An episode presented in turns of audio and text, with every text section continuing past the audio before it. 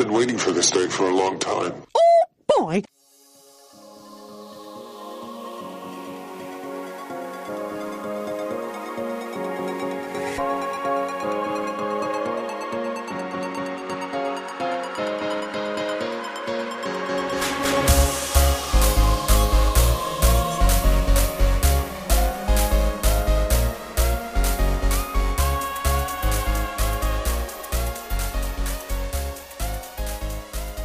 Good afternoon, everybody, and welcome to another edition of the Disney Underground, your experimental podcast of tomorrow. I'm your host, Gene. It's April 5th, 2021, and this is episode 31. We want to thank you in advance for taking this magical journey with us. We have a really fun show today, some huge Disney news to go through, and uh, our beloved Disney Dollar Game makes its return today. Plus, the crew discusses our favorite Disney park tunes. And uh, for those of you keeping score at home, we're now down to 55 days until I become an official Disney local. Yeah, but who's So- counting? Right. I am exactly. every second. Exactly. So, uh, so uh, but before we get the party started, let's say hello to the crew. First up, the besterners of the Midwesterners, Dan and Steph. Hi. Hi ho! What do we got going on in Minnesota, guys? Love it. How's the weather? Is it getting a little warmer? Well, it's Yeah. like it's like 50. 68. It's like 68, I mean. How do you go Yeah. from 50 to 68? Well, Yeah. someone's going. Fahrenheit and Celsius. Fahrenheit and Yeah, Celsius. same That's all. Metric system. 68 but with the wind chill it feels like 50. Well, there you go. That's Every true. day we We- have to deal with the wind chill. It's ridiculous. Mhm. Yeah, that wind chill. Who you know who doesn't have to deal with the wind chill? From sunny Miami, Joey. What up, Joey? What up? I, I promise I'm not going to, even though it's 72 here, I'm not going to show the, I'm not going to show the phone like I normally do. Listen, if you guys are at 68, that's pretty close. I mean, that's pretty normal. But, but Yeah. Joey, if you're at 72, what's the wind chill, Joey? Oh, wind chill, it feels like 76. So it's, it's just, you know, 72, but with our, um, our uh, humidity, it's just brutal here. And, and already, obviously we're in spring. We're not even into summer yet. And it's just the last couple days. Although it's been really windy and raining today, I think we have a cold front coming through. So Oh. let's, let's, yeah. So I think we're supposed to get in the high 60s. I don't, oh my gosh. I gotta go. yeah, I know. Sorry. You know, but hey, it is what it is. Oh, I'm Well- doing good. All right, man. Yeah. Well, you know what? Let's let's get into our sponsor. The Disney Underground is proudly sponsored by the Magical Travels by Brian. Magical Travel by Brian can help you book not only your Disney vacation, but a lot more. Brian can help you book your Universal vacation, cruises, all-inclusive Caribbean resorts, corporate travel, and more. They can even help you book your destination wedding, even Disney weddings. So uh, you're always going to get you the lowest prices available. They're going to get you great rates on your trips. Make sure you hit them up. And Dan, what's the best part about their services? It's free.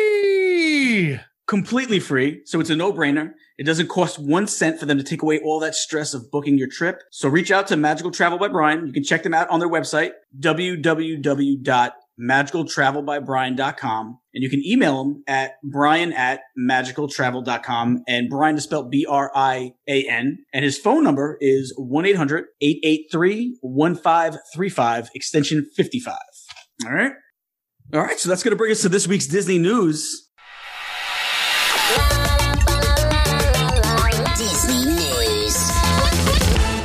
Let's uh, send it over to Joey, man. What's going on in the news this week, Joey? All right. So it was announced earlier this week that Orange County, which is where Disneyland Resort is located, has entered into Tier 3, the orange tier of California's reopening plan. Now that Orange County has entered Tier 3, theme parks are that are located in the county can now reopen at 25% capacity. Another good thing about being in Tier 3 is that theme parks can now allow restaurants with indoor dining to open at 25% capacity as well. Keep in mind that although Orange County will allow theme parks to do these things, so far Disneyland Resort has not officially announced what capacity they will open at or what restaurants will be open. I mean, at least I feel that this is, I mean, it's a start. They got to start somewhere. Yeah. So- I mean, it's it's just it's encouraging just to see that. especially since, like I said, here in Florida, we've been very fortunate that World has been open for so long now, and actually, it seems successfully moved through this whole pandemic. And I don't even know exactly because I know they give you a percentage of capacities, but there's sometimes you look and I'm like, is this re- like, are, are we really at that capacity? Is it more? I don't know. It's been Yeah. successful, so hopefully they can because I know that they're you know out there. They've been suffering uh, quite a bit, at least the the Disney locals. You know, Yeah. I feel sure. like they're going to be on higher alert than Disney World was Mhm. just because of I think so. the way it's set up and, and what crowds were before it shut down. Yeah, it was crazy before. it Yeah. I mean, remember if you remember, even for here in Florida, there really was no off season anymore. Like it was just nuts all the time, and it didn't matter what day, what time, what month. It just didn't seem to matter. But yeah, it was crazy. It was almost like we hit that euphoric, like max capacity where it was just it just peaked. And then Yeah. the pandemic hit and it just kind of knocked everything back down again. And it seemed it was funny because it seemed, you know, Disney would raise these prices every year and you start thinking, all right, so what's the limit? And it just didn't seem to matter. They kept raising the prices and the attendance would continue to go up. So it just didn't seem to matter, which is crazy. Right. Yeah, it, it, it um, went from where you would have, like you said, you'd have some downtimes to where there's no downtimes. It's just that it could be more crazy than it ever would have been in certain times of the year. Like it just went from light to heavy, but from heavy to heavier now. That's yeah, that's all it was. Or not It- now, but you know, before the pre-pandemic. Right, right. It was weird. So yeah, but anyway, Disneyland, I know especially, I know that resort is not as big as World, so I know it makes it even tougher to deal with crowds. So Yeah. Yeah. All right. Also, uh, a recent leak from the set of Thor: Love and Thunder has forced Marvel to confirm that Russell Crowe will be in the film. Marvel Studios has not released what character the iconic actor will play, only that he's been cast in an unnamed role. This is good. I like Russell Crowe. You know, he was great as uh, Superman's dad in Man of Steel. so, In I'm, uh, Gladiator. glad. Uh, well, there's a Gladiator. he's been in a Why the of- secrecy? Like, what's the big deal? Right. I don't know. yeah, understand. good point. maybe the they do a lot of the stuff with these big films and Mhm. you know obviously the next thor is going to be a big film for them especially since now the avengers series has been kind of completed and they're now moving on to others but people have been kind of wait this one's been kind of long overdue and he is a you know russell crowe is a he's a big actor i don't know what the secrecy is but they do this with a lot of the films Do we? They're- I like Russell Crowe, but he's always been that guy Me that too. I don't really get that excited about. Like, I like him in movies, but it's not like, No pizzazz. Yeah. yeah, he's just, I don't know. He's a steak without the sizzle, right, Dan? Yeah. No. Okay. The juice is not worth the squeeze. here we go No.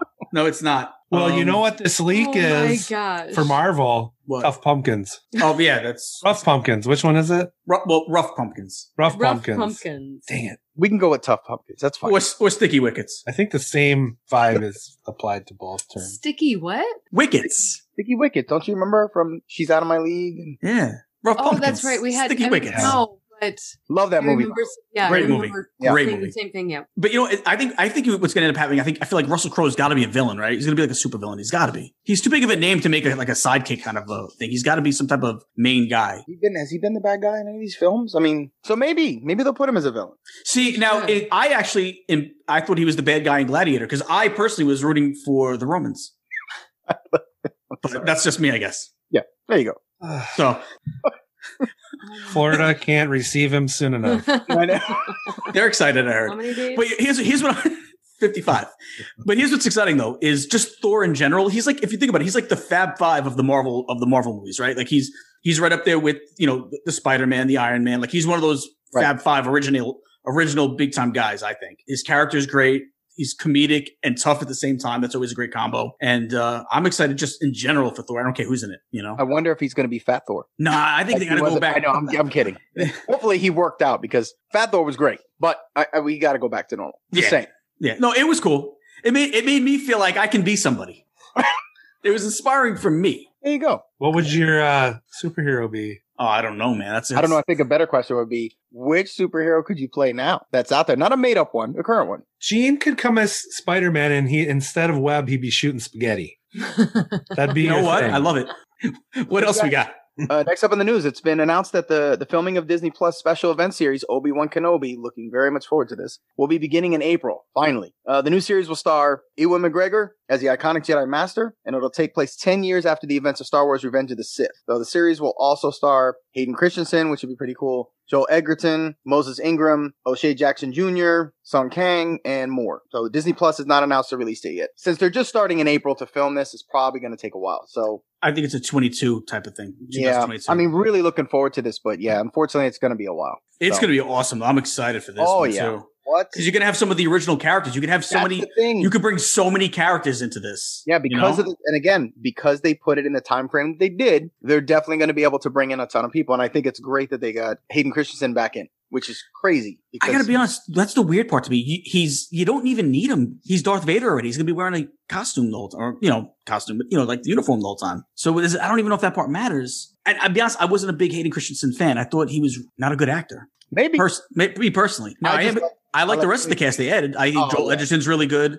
Uh, we got Ice Cube Jr. in the show in the in the show, so I'm excited about a lot of the other stuff. And you, know you might even see think about it, you can even see like a young Mando. You know, obviously Mandalorian's only a few years later than that, really, right? And ten years after Revenge of the Sith, yeah. I mean, And this takes this takes place like what is figure Mandalorian takes place probably like Mandalorian is right after Return of the the Jedi. Jedi. So figure that's probably before- if this is- before the Force Awakens, so it's in that that time frame. Exactly. So if if this takes place ten years after Episode three, figure what was Luke Skywalker in A New Hope? Probably about twenty years old, right? Give or take. He's probably about, Yeah, you know because he's young. young, So very- really, the Mandalorian's probably like you know maybe 10, 15 years ahead. So you could have you could have a young Mandalorian or something. Or or let's face it, Baby Yoda is like what do they say? He's really fifty years old because they Yeah, just age aged him. like that. We Yeah. might find we might see Baby Yoda in this too. You never know. look in that you know in that in Mand- in Mandalorian, you saw how young Luke still looked. I'll, there's just a, a ton of of things they could do with this. It's really exciting. Gene, you're gonna have to wait though when they push it ahead, so then you can dye your beard and stuff and double for Obi Wan. There you go.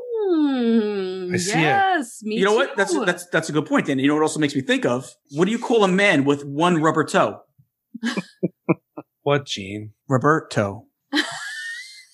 Oh, he was so proud of that delivery, Wow. folks. He got right That's up to the And you got- mic. yeah, he did. He's like, Oh, That's you for got- you, Dan. and you, and you got the card. You got the card. Oh, spectacular. Roberto. He- That's the, what you call a man with one rubber toe. That's going to be worth money someday, that card. This probably. all the podcasts are stealing that joke. yeah. That's my uh that's my curse, man. what else we got?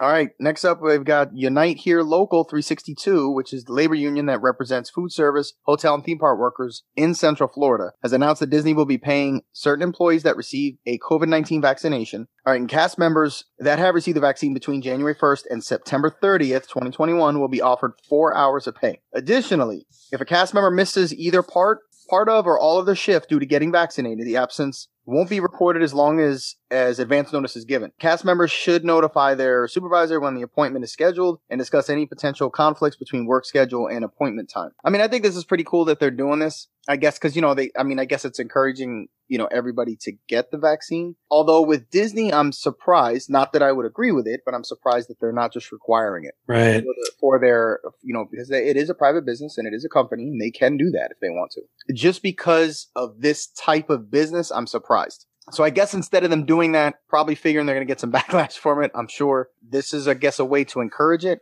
Quite honestly if you work there you probably should want to. Not that i'm like some pro-vaccination or anti-vaccination or anything like that. It's just you're around a lot of people. It probably would be the smartest thing. I don't know. I mean but it's cool. At least the listen will pay you for it. That's kind of cool Mhm. Yeah. you know? So and obviously just like most places that i know if you get it they're not going to dock you time for it. It's just you know it is what it is. And next we got disney will be starting 20th Television Animation, which will be a new division of Disney Television Studios. The new division will be responsible for producing new adult animation series and continuing series such as Family Guy, The Simpsons, Central Park, and more. They really went all out with the name, didn't they? The, uh, oh, yeah. Oh, yeah. I mean, this is just taking the Fox name off. Mhm. That's what this is. This isn't actually Yeah. really new, right? I mean, they're just. 20th Television Animation instead of 20th I think it was the Fox, but they took it out, and now that's what they're going with. I think it's so weird to see Family Guy as part of the Disney part of the Disney network. It's so like anti Disney. That's Love what I was going to say. I love Family Yeah. Guy too, but. I don't love this, actually. but No. I, say I like Family Guy. I I do do like too. Family Guy, but yeah, you're right. Like it just doesn't feel right. Like It you know doesn't fit with the brand. exactly, Right. exactly. I do love Family Guy. like yeah, but I'll I'll skip over to another channel and watch that when I want to. there's a lot yeah. of stuff with there's a lot of stuff with Fox that don't fit Disney. It's just hmm I get it. Yeah. I mean, listen, when Disney first bought ESPN, did it feel Disney? ESPN. That's a good point. True. You know, That's a great So point. Yeah, it's-. Now it feels like it. yeah. You don't even think nothing of it. You don't even think anything of it. So But that's the thing too, though. I don't want Disney. I don't want Family Guy to feel Disney. I want Family Guy to stay Family Guy. Yeah. Because if they I'm- tone it down, then what is it? I'm you know what I pretty sure mean? not going to tone exactly. it down. So, I don't think so. So I wouldn't stress that too much. all right. Well, if you insist. Yeah, there you go. All right, Dan. What about you? Well, guests at Walt Disney World can now use the Magic Mobile service through the menu in the My Disney Experience app. The service will allow a guest's mobile device to act just like a magic band, so they can enter parks and link on-ride photos to their account. According to the app, guests should be able to use the feature without having to unlock your phone. Disney has also announced that the service will expand soon to allow guests to charge merchandise, food, and other services to their Magic Mobile Pass, and the charge would be added to their Disney hotel bill. I went into the Okay. app, added it, I added it to my Apple Watch and my wallet immediately. See, I think the biggest thing on here is not necessarily the phone, but the watch. Because that way, you know, some people don't like wearing the Magic Band, but they're already wearing a watch. So Mhm. now that's going to be their mobile device. They're not going to You'll actually never- need their phone. And if you forget your magic, even if you like wearing a magic band, if you forget it, which I've done at the hotel, Mm. or if you lose it, which I've done that too, instead of having to spend another 30 bucks on a magic band, at least Right. When do you go to Disney and not have your phone? or your eh, same thing, your Good watch. point. You'll hmm. never not have it. So it's it's a nice backup if you want it. Like me, I think it's great because you're always wearing the watch. Even though I love, I'll probably still wear the Magic Band. As soon as it came out, I tested it and yeah, it popped right in automatically, which was great. You're able to add everybody from your group and put it in. It's it's outstanding. So that's pretty cool. I mean, listen, it's just another convenience. Yeah. Yeah, and in that same news story, they were already talking about that they're going to keep producing the Magic Bands and coming out with mm-hmm. new designs. So it's like it's kind of a win-win. The Magic Bands to me are a no brainer because they probably take $2 to make and they flip Of them for course. 25 30 bucks. Right. I have a gripe. Another Disney is missing the mark here, and I don't know what is going on. This has to do with the Magic Band Okay. and the watch. Why the heck do we not have more custom options for the watch bands? Like, why are we not going into Disney World and making our own, just like at the Tech Mobile or what, whatever it's called, or right. Space Mountain areas. I just don't understand it because I mean, the Android watch and the Apple watch should be a gimme. And there's really not a lot out there outside of, you know, obviously Etsy people are doing it, but there's not much for pro. You're absolutely right about that. And Um, I don't understand what the holdup is. You're Seems like right. a no brainer to me, especially now. I bet you start seeing it. You're probably right. Now they'll probably really start pushing it. But you're right. Yeah. Up to this point, I don't even know what series this is. I think six. Um, Yeah, you- it's not like they just came out. yeah. you These know, have been it's- around for a while. pretty well established and i think a lot of people too like i think i i didn't have mine the last time we were in disney so Yeah, i'm excited to be able to have that for stats on the walking and everything so i mean i feel Oh, I love it. more people are pulling Yeah. them in for that reason for disney Use it constantly. I, not only do I use it mine daily anyway, especially when we do Disney, is when we're always checking it out because we can kind of gauge. Like I already know our average is always you know nineteen thousand steps per day at the park. So I know if we go Right. over twenty, it was a you can tell it's been a long day. You know how many calories and distances, and it kind of quantifies why your feet feel like they're numb. yeah You know, and the other thing is, you know, a lot of people, even if they do like magic bands, unlike myself, they don't wear them all the time. Right. Like I, I would. So this would be more of an item that they could buy because they know they're going to wear it Mhm, because it's, every day. it's not Yeah. something that they only need for the park. It's now a part of their watch. Right, which I think it was smart that Disney did this. In fact, I'm I'm surprised it took them this long to do this. I had always thought, man, I'm surprised they don't add something to these because these, you know, the NFC chips near field communications that they use inside the watches and the phones. That's the same thing as the Magic Bands. That's exactly what's in them. So Yeah. I'm surprised that that it took them, you know, this long. But I'm curious. Stephanie says she didn't like this, so I'm curious what what is it she doesn't like. because I like the magic bands. I I feel like it's just getting too. It just it's taking the fun out of it. Well, remember, I understand. At least, listen. At least, like they said, like Dan mentioned in the article, they're not the magic bands aren't going away, so that's good. So you have you have an option. So if you want to Yeah. use your watch, you can. If you want to wear your magic band, I'll still probably wear my magic band. I still like having them. Yeah. I think It's you're just backup. you're just sad at the fact that you're not booking a Disney trip, getting the complimentary first magic bands in the mail Uh-huh. the way that you have to enter the park. yeah. just like it's- all of the Magical Express and how everything more was like that. And I think you're thinking one by one, these are just kind of getting it's dropped. being taken away. Even though magic bands aren't going away, the idea behind it is kind of losing some of the magic. Yes, You're, you're was- kind of rendering them useless a little bit. Right. Now they become more decorative than actually a necessity. Exactly. That was the one way into the park. You got your magic band, and I, I don't know. know. This just kind of t- we're on our phones all the time, all the time. You know, they're like extra limbs. But almost, With the band, it's like it's your special Disney thing. but, except Mhm. but us, that's 'cause the reason why you need it because people are always on their phones. So. And they know they're not going to be without them. But I tell you what, like I said, I'm, I'm. It's less about the phone for me, more about the watch Mhm. because It- Yeah. and it's a great backup. So backup. it's kind I of do. a magic band in itself, but It is. Yeah, Listen, sure. I could I could understand more if they said, "Hey, we're going to slowly start phasing out the magic bands," yeah. you know, and like going away from that, which I know they're not going to. Number one, they make way too much money off of them anyway. Mhm. Like just like Gene said, it probably costs sixty cents to make the damn things, and Mhm. then you know they're selling them for you know twenty five for just the basic blue, and then when they do, right. You know, when they put Special So- edition ones. yeah, special edition customs, which I love. I have several of them. They make tons of money off those. So yeah, that's not going away. So at least I mean, I guess more options is always a good thing. It What is. has It's a been your good news in magic bands, It's a- Stephanie? great backup. Well, wait, one other wait, one more thing though about this whole debate is that some not everyone has a, a watch. Not everyone has an They Apple don't need Watch. it. I don't have an Apple Watch. That's a good point. But you could use You your phone, don't? right? I mean, no, I don't. Loser. You can use your phone, just- or you could that just use the. Magic Band still. That's just, just Give that man a paper ticket. now they that's you- okay. give the- for those, they give you the little paper bracelet. Yeah. Yeah. You can get into the park. like, like at the, at the traveling carnivals. there you go.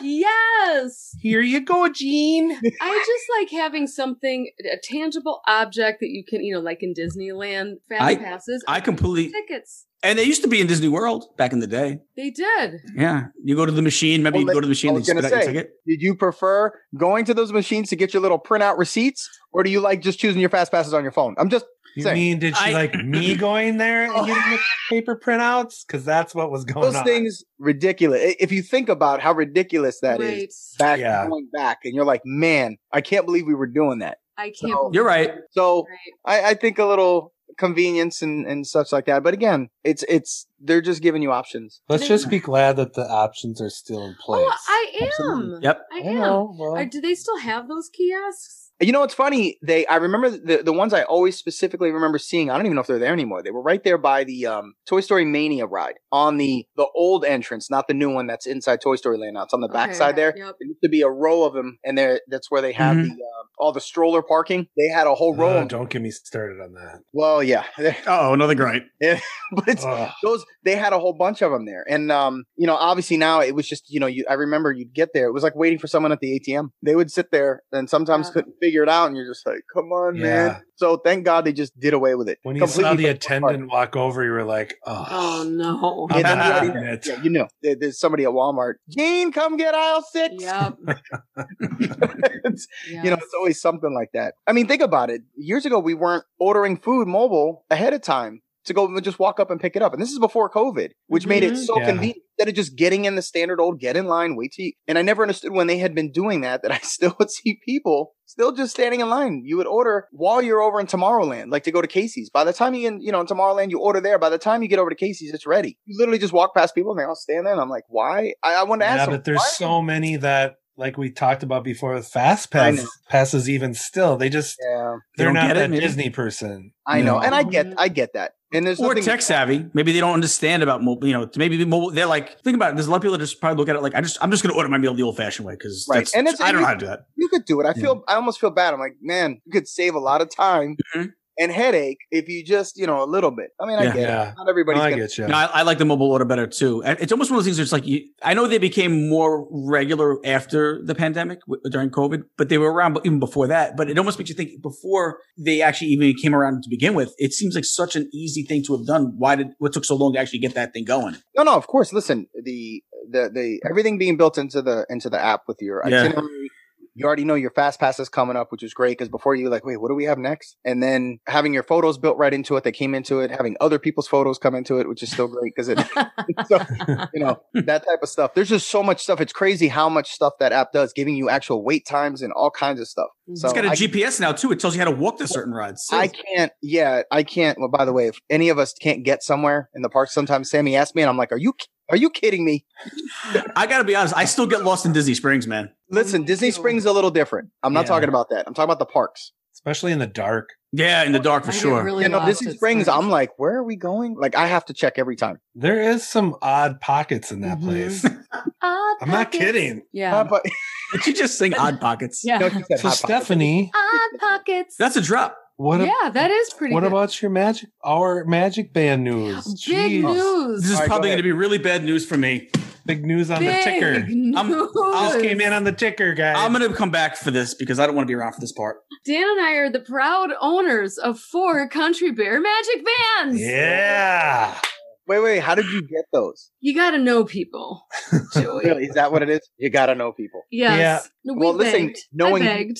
Well, listen. Knowing you guys, you probably do know people. Just Because- like I hope I know somebody, like I think I know somebody that might get me an orange bird magnetic shoulder pal.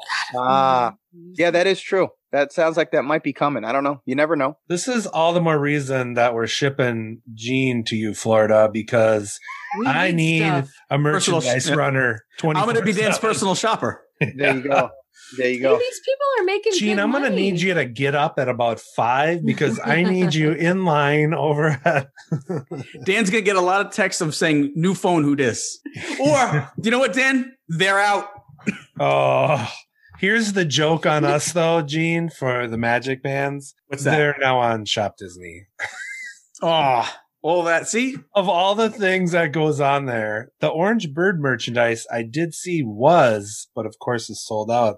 I just Mhm. I check every day hoping it's going to come back. Wait, doesn't Dan know somebody that's in the uh the food safety inspection? yes, he does. Don't, I don't, do. don't Yes, you he say it, Dan. Does. I didn't know if he knew so because he listen, you know a lot of people in a lot of places, and he might know some God, food inspectors in France. that industry. He actually tends to work. I mean, he doesn't work all Disney. I mean, he tends to be in like the flying fish area usually. Dan, don't you? the So bakery. and- Hey, let me see that country band, uh, band real quick because I want to vomit. I need That's why I something. I need something to help me didn't get my dinner up. oh, Oh, there you go. I can't wait till he shut those bears down once and for all. hey, no, we won't go. No. well, in more Disney news and on with the show, Stephanie. She's like, zip. Disney has recently announced plans for a major expansion of the Disneyland Resort over the next several years. The project's name will be Disneyland Forward, but other than that, not much more is known about what to expect. When talking about the Disneyland Forward plans, Disneyland Resort President Ken Potrock, I love that name, I think Potrock. he said, thinking big and leading the way is both our legacy and our best path forward. Now is the time to be bold, to dream, to believe, and to lead. The world renowned Disneyland Resort is poised to bring back jobs to our community as well as new entertainment and experiences to loyal fans and new audiences for generations to come. Disney has released concept art. I have a slight gripe on this when I'm done.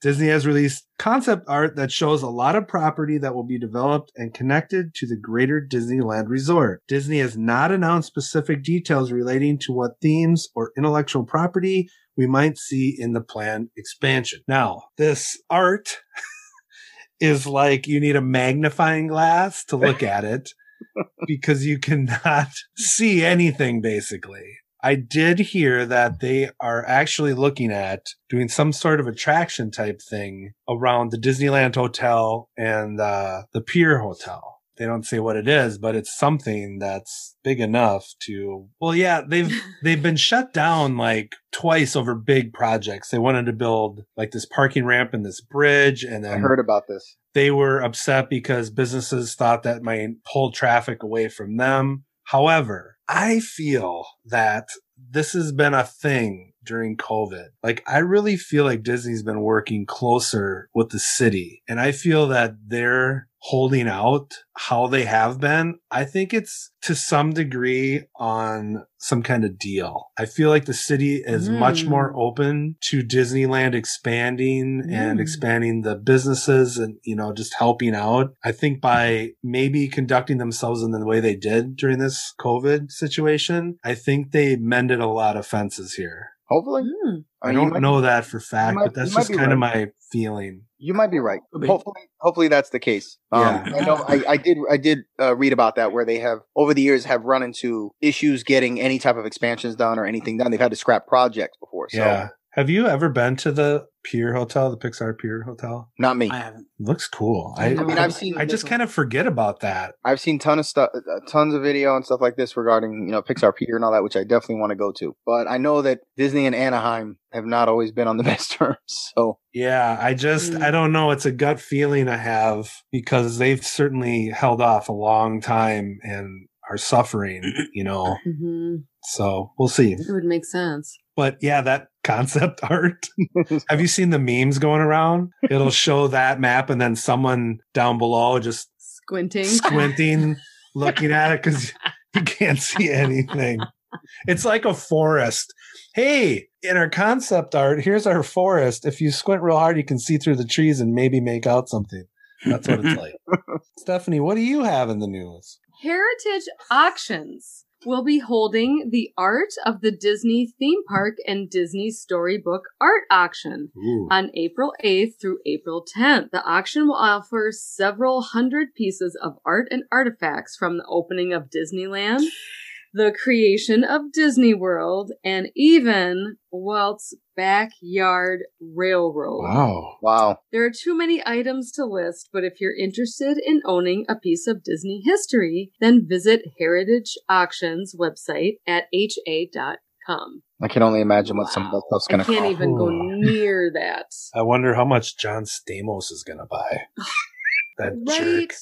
I actually like John Stamos. I do too, but he's probably going to buy it all. He's going to set it next to his D from the original Yeah. Disneyland sign. That's cool. You know, there's a lot of Disney auctions that Mhm. go on all the time that are pretty affordable, actually, depending Mhm. on what type of auction. Like, Especially if you live there Yeah, yeah, and you don't have to pay for, you know, it, this- shipping and stuff. Yeah. yeah, I mean, uh, this is crazy. Some of the stuff I've seen. This Walt's Backyard Railroad really has me curious. I, me too. Yeah. Right.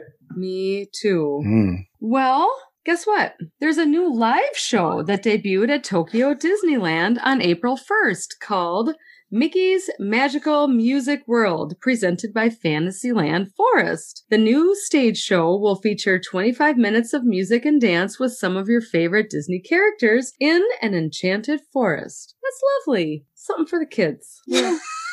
you know. so,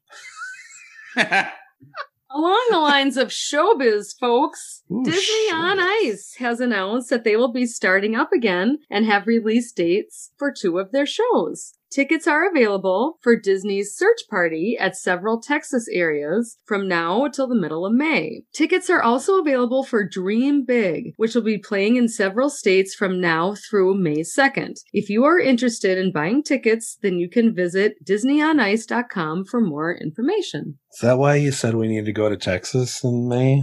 That's it. Yeah, I Dream was- big, baby. I was gonna ask, are they going to do it where it's like ten percent, twenty percent, like like as far as the attendees? But then when you said Texas, I realized, But it's Texas. yeah, so- they're letting everybody in, like the Texas Rangers. Standing room only. yeah.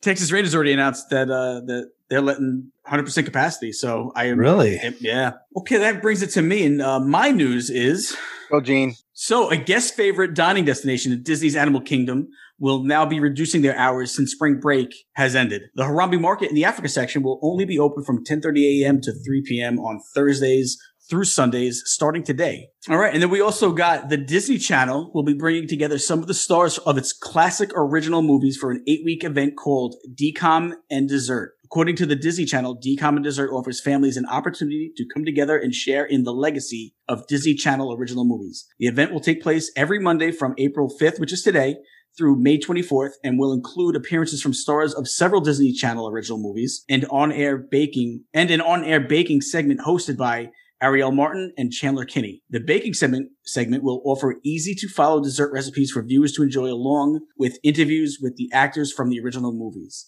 Mm. Um, I'd like to see who some of these actors are going to be. They didn't really announce that yet. Yeah. So that would be cool. Mhm. I'm curious if it's going to be people like that we really know. Like It's this coming up too. Like, why wouldn't you? Yeah, right. It almost makes you think there's not going to be any big names, like just people maybe we never really heard of. Because Probably, yeah, probably not. Otherwise, I think they would have definitely made that known. yeah, because I mean, there's a lot of big stars that came from these movies. Russell Crowe. There you I- go.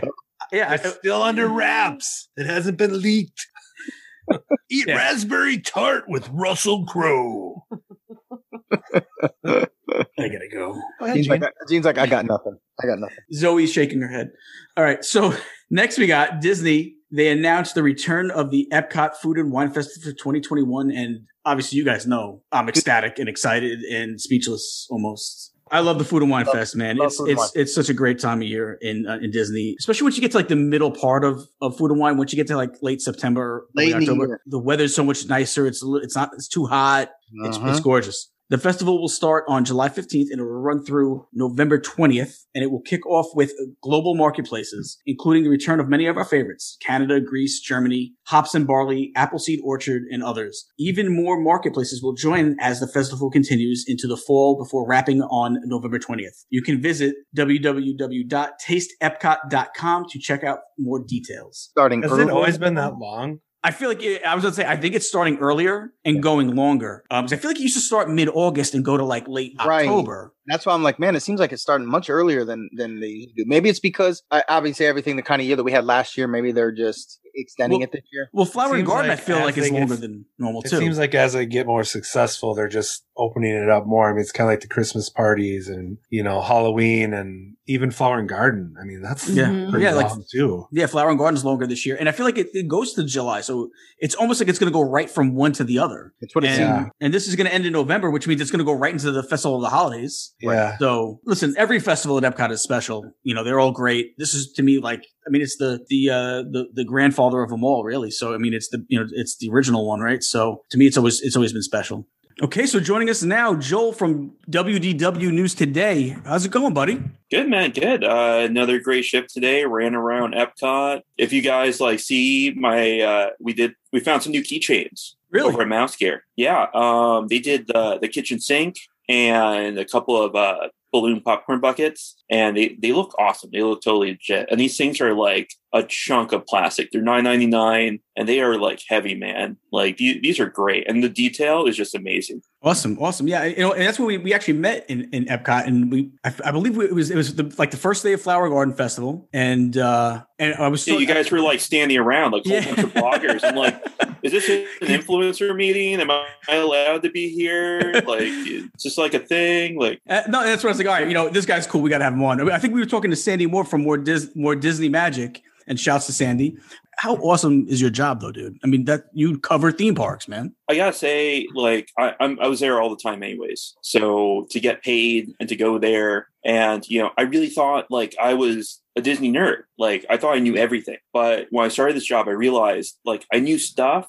But I was like a dull blade. And ever since I started working there, I started like honing it and it's all the little details that just come out. I never noticed before until this job. And now I can't turn it off, which kind of sucks because I go to the park. I'm like, oh my God, is that a new shirt? Is that new construction? Is that a new character? Was he always there?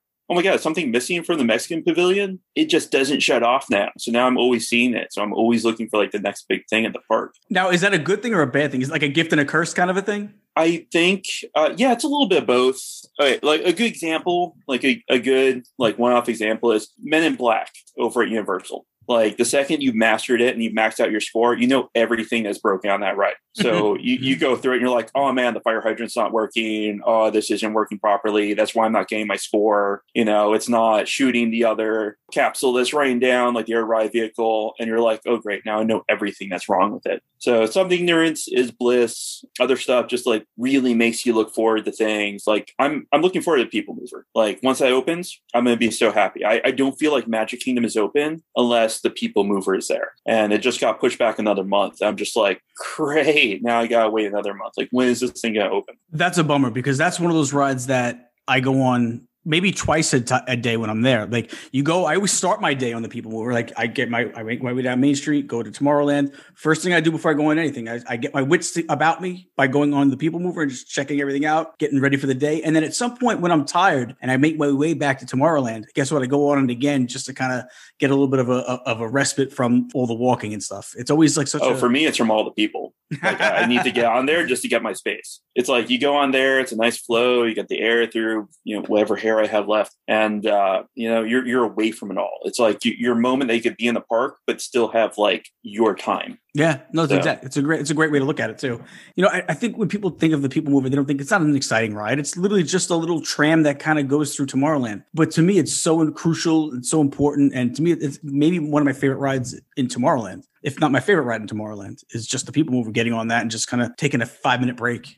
you know, more thinking of it since it's been gone, you know, old saying you don't know what you have till it's gone. I think it might be my favorite ride in Magic Kingdom, which, hmm. you know, I originally thought like, you know, Big Thunder Mountain was my ride and then the mine carts was really great. But when it really comes down to it, your favorite ride should be the ride that you never get tired of. And I will never get tired of the People Mover, especially when they put the lights on in uh, Space Mountain and you go through Mhm. there and you're like, oh man, it's a whole new experience. And Yeah. I won't get decapitated riding through it. See it now. it's uh you know it's one of those rides i think you're right it's just a classic ride that everybody just loves and it's it you know i feel like they keep pushing it back and hopefully this is the last time they've pushed it back because i feel like we've been talking about them reopening that ride next month for the last few months you know and Yeah. then like even on our show like every i feel like every four weeks we have a we have a segment on our, a segment on our news where we talk about how um, it'll be opening at such and such date. And then two weeks later, we say uh, it's pushed back. And then two weeks later, we say it's opening this date. Two weeks later, uh, it's pushed back again. And so hopefully this, hopefully this is the time that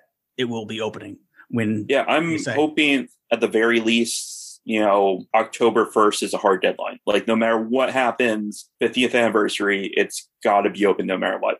Like, if it's beforehand, great, I see. But if it's not open by then, there's got to be something seriously wrong with this ride. Yeah, it's almost scary how like it's just because to me it's not like it's crazy technology. Like it's scary. Why would it be out for so long? But again, hopefully, hopefully it's back and we don't have anything to fear. I mean, from what I'm hearing, they're upgrading adding improvements so that in the future, like in the long run, it's really going to pay off. But in the short run, it just sucks because we're going month after month after month. It's been over a year, and it's like, oh wait, now how long is it going to be? And yet, you know, if, if Tron opens before the People Mover, I will be so pissed off.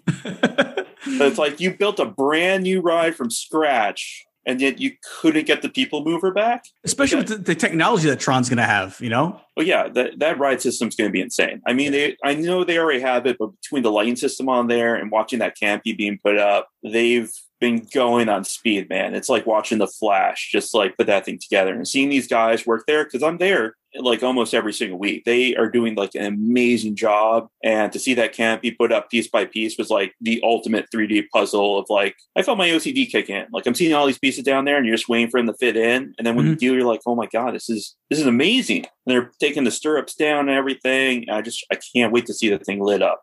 It's, going to be gonna amazing. great. Yeah, it's going to be awesome. It's going to be so. It's really going to be a game changer for Magic Kingdom. I think it's going to be thrill ride number one, really, at Magic Kingdom now at this point. Yeah, like know? the ab- the absolute ultimate thrill ride. Like Yeah. the the closest thing you had was minecarts. That, that was the closest thing you had to really a thrill ride.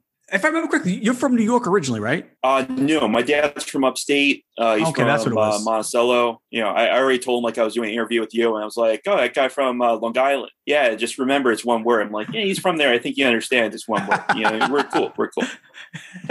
so, are you have you been in, you've been in Florida the whole time? Then you born and raised in Florida, or Yeah, I, I was born in Canada.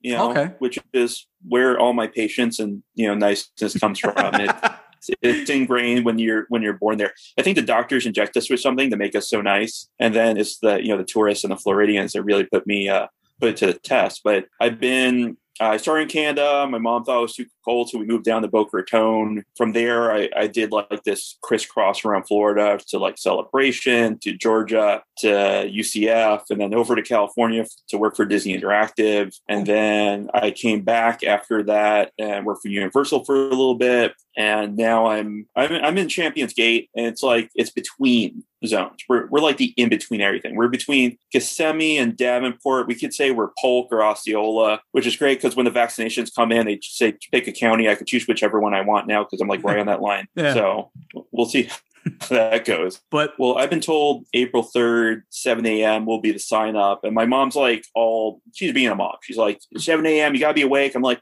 don't worry. Rise of the Resistance trained me for this. right? I will be signed up. I, I'm hitting.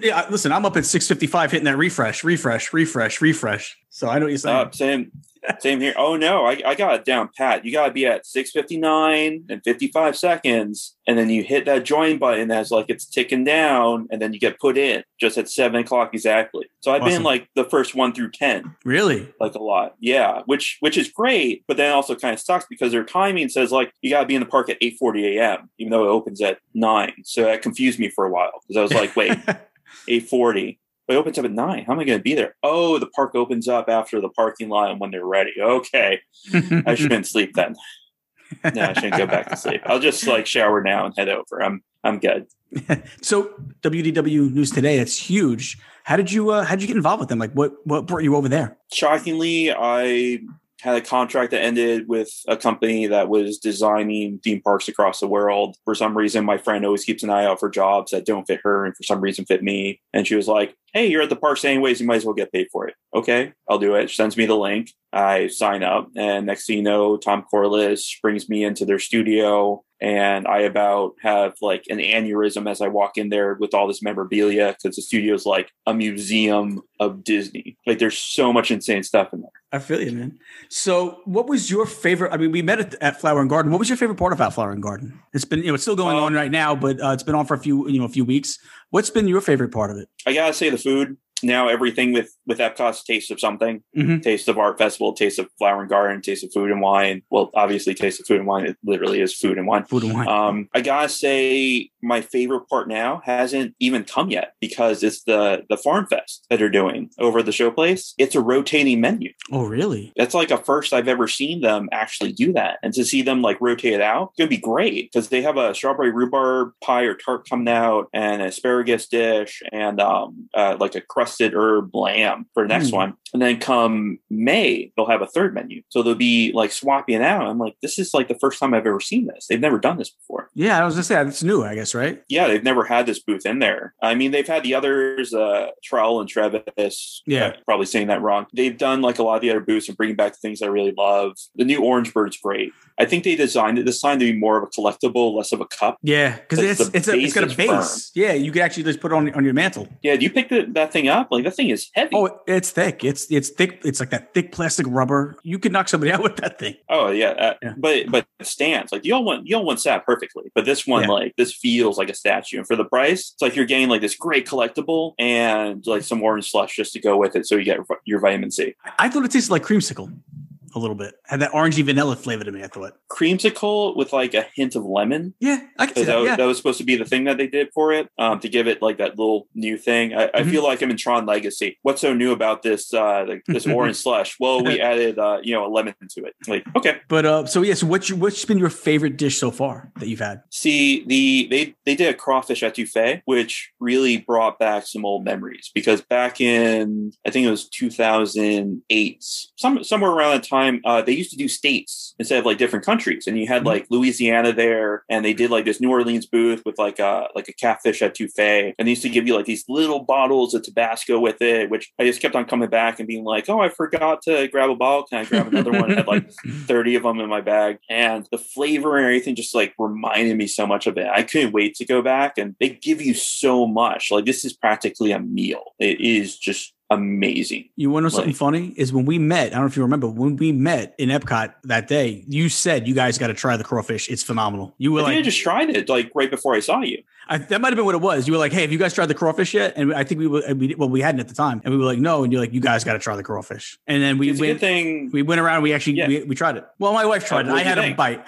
I I had a little bit. I'm not a big seafood guy, so my wife had it. I had a little nibble, but like, but she like she raved about it. That was one of her favorite things. The whole, you know, I I think her favorite thing was the lobster. Um, at the, at the same booth where where you get the orange bird. Yeah, the citrus, the Meyer lemon lobster. Yeah, that was her did. favorite, but the crawfish might have been her second favorite. She loved the crawfish. I think you can't really go wrong with the lobster. I think the great thing they did this year is, you know, they deshell it for you and they cut it up so that way you're not you're not dealing with it, you're not ripping Mhm. it apart with your hands. I think you know, not going with the touchless thing, you know, it made it so much easier. Like I realize how dumb I am with lobster. You know, I'll, I'll get a lobster tail, I'll be just like you know scraping it out of that, people will be looking at me like, "What are you doing? You just need to like pull it out." I'm like a savage with lobster Oh. too.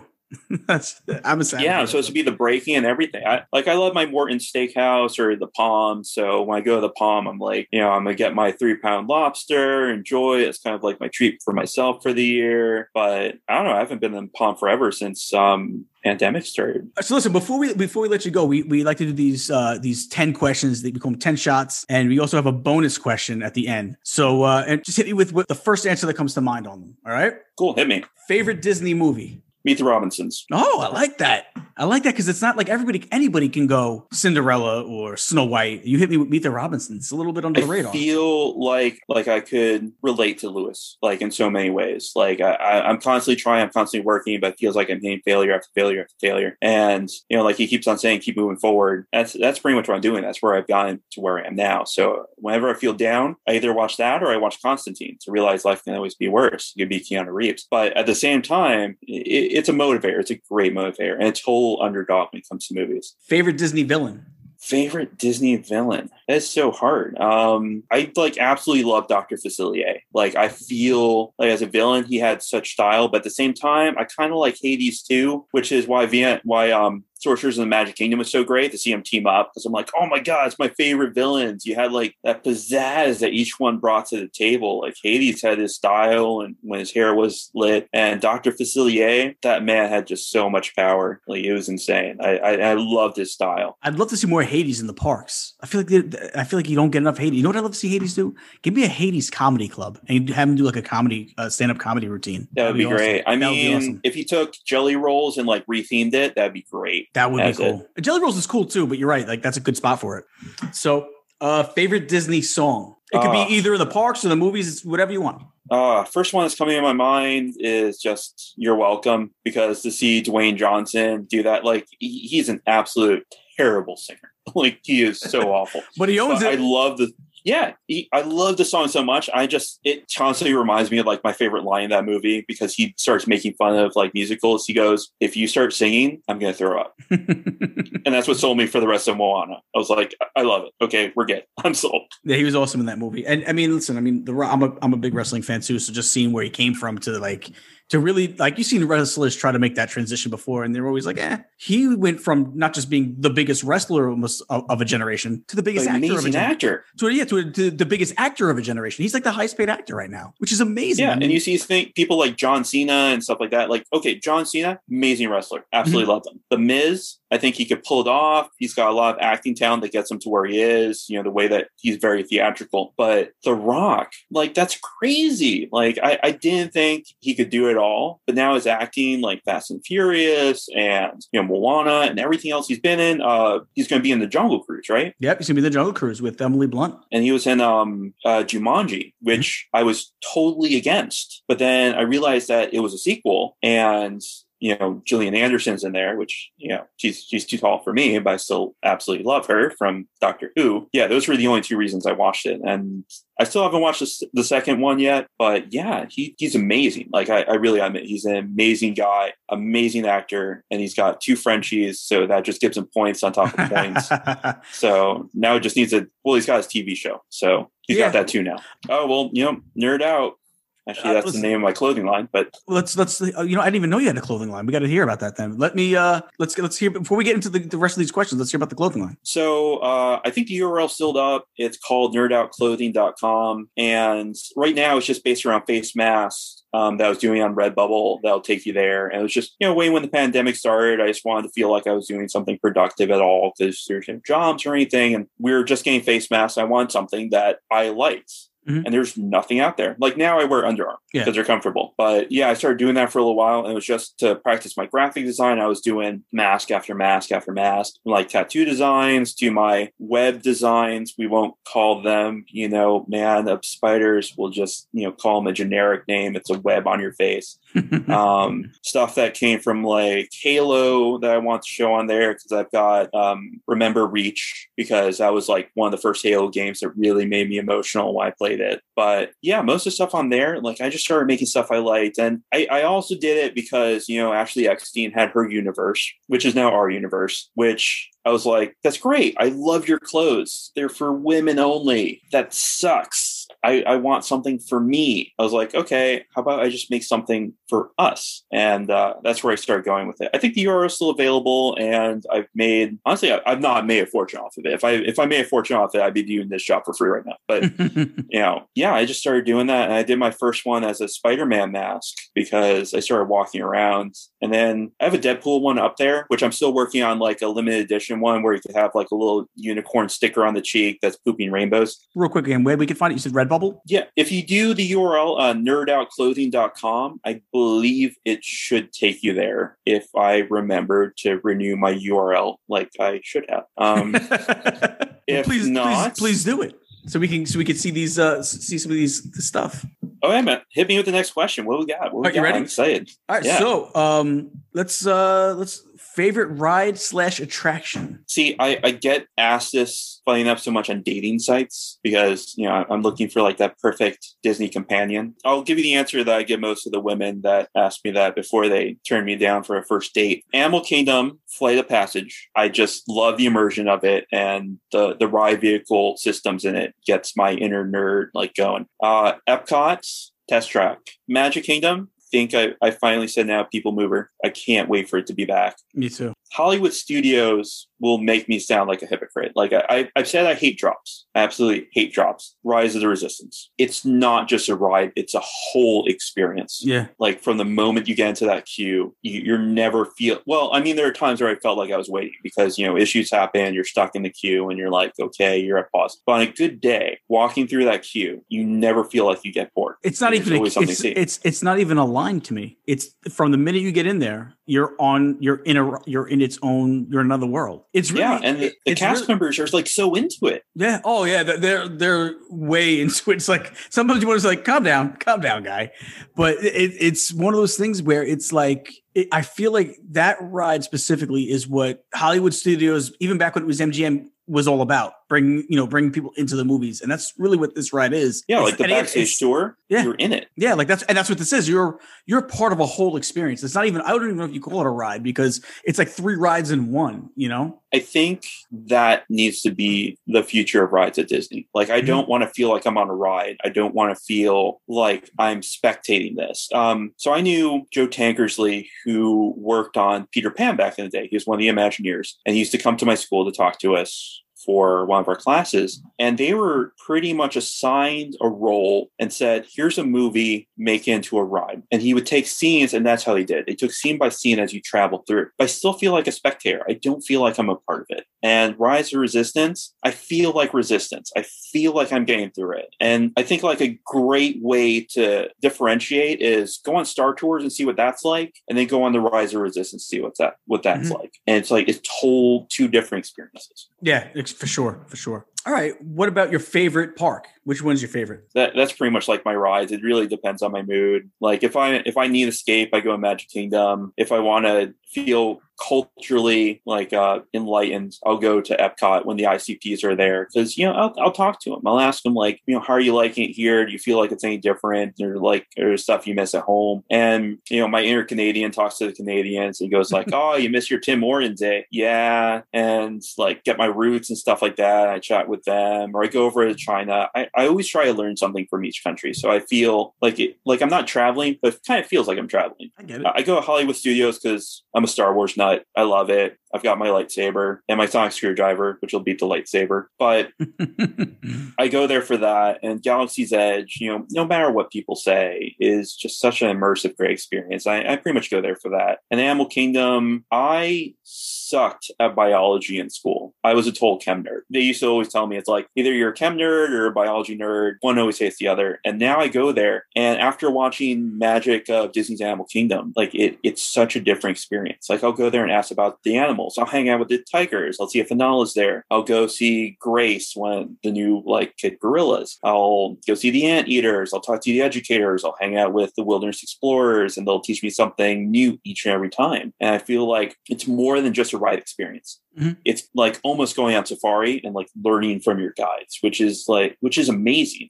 because it's completely different from all the other parks, and that's why I love Animal Kingdom as well. But yeah, it just depends on my mood. I'll go either anyone, and they're pretty much all my favorites. It's a great answer, man. It's a great answer. What about your favorite snack? Oh, favorite snack, and it's a s'mores over at Regal Eagle Smokehouse. I've and I had that. heard it's so it's returning from what I hear, and I looked at it because I'm always on the run for snacks. I'm always looking for good snacks. When I was unemployed for a while, that was kind of like the thing that I couldn't have at Disney. And then when I'm starting making money again, I was like, I'm, I'm going to be having my snacks again. I'm going to I'm going to do this. I'm not going to you know stop anymore and regret it. And so Regal Eagle has this s'mores brownie. I took one look at it and I was like, this is going to be terrible. And I take my knife and I'm reminiscent of going to Creature Comfort over in Animal Kingdom and getting like the brownie with the dome for the first time. And when I got that, I put my knife into it and it snapped because it was still frozen. So I'm I'm with this brownie. I'm like, don't cut yourself. First rule: don't cut yourself when you do this. If it snaps, just let go. It just melts through it like a cloud. And I was immediately just blown away by this as I'm looking at it. I'm just like, either I've gotten stronger from walking eight miles a day, or this thing is just like sheer decadence. And the brownie is soft and moist and rich. And it has like this graham cracker, blonde brownie crust on the bottom.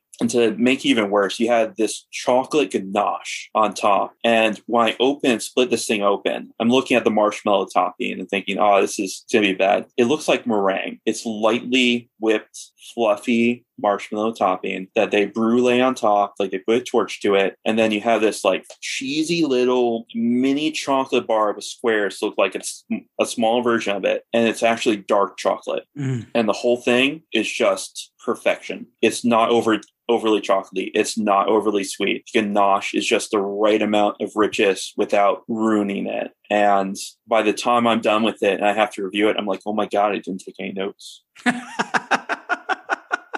What they, what did just do? I didn't I had to go back and get another. Yeah, well, Oh yeah, it's a complete surprise. Like uh, it came back, and the only reason I found out about it is because our, our head reporters saw it on the menus because they keep tabs. And I saw it. I'm like, I, I went back in, and I honestly looked at it and went, I was supposed to review this, and I didn't take any notes because it was so delicious because I just ate the whole thing. Um, can I have another? And the guy just looked away and just slid me one. He was like, Here you go. Didn't see a thing. Don't worry, it's between us.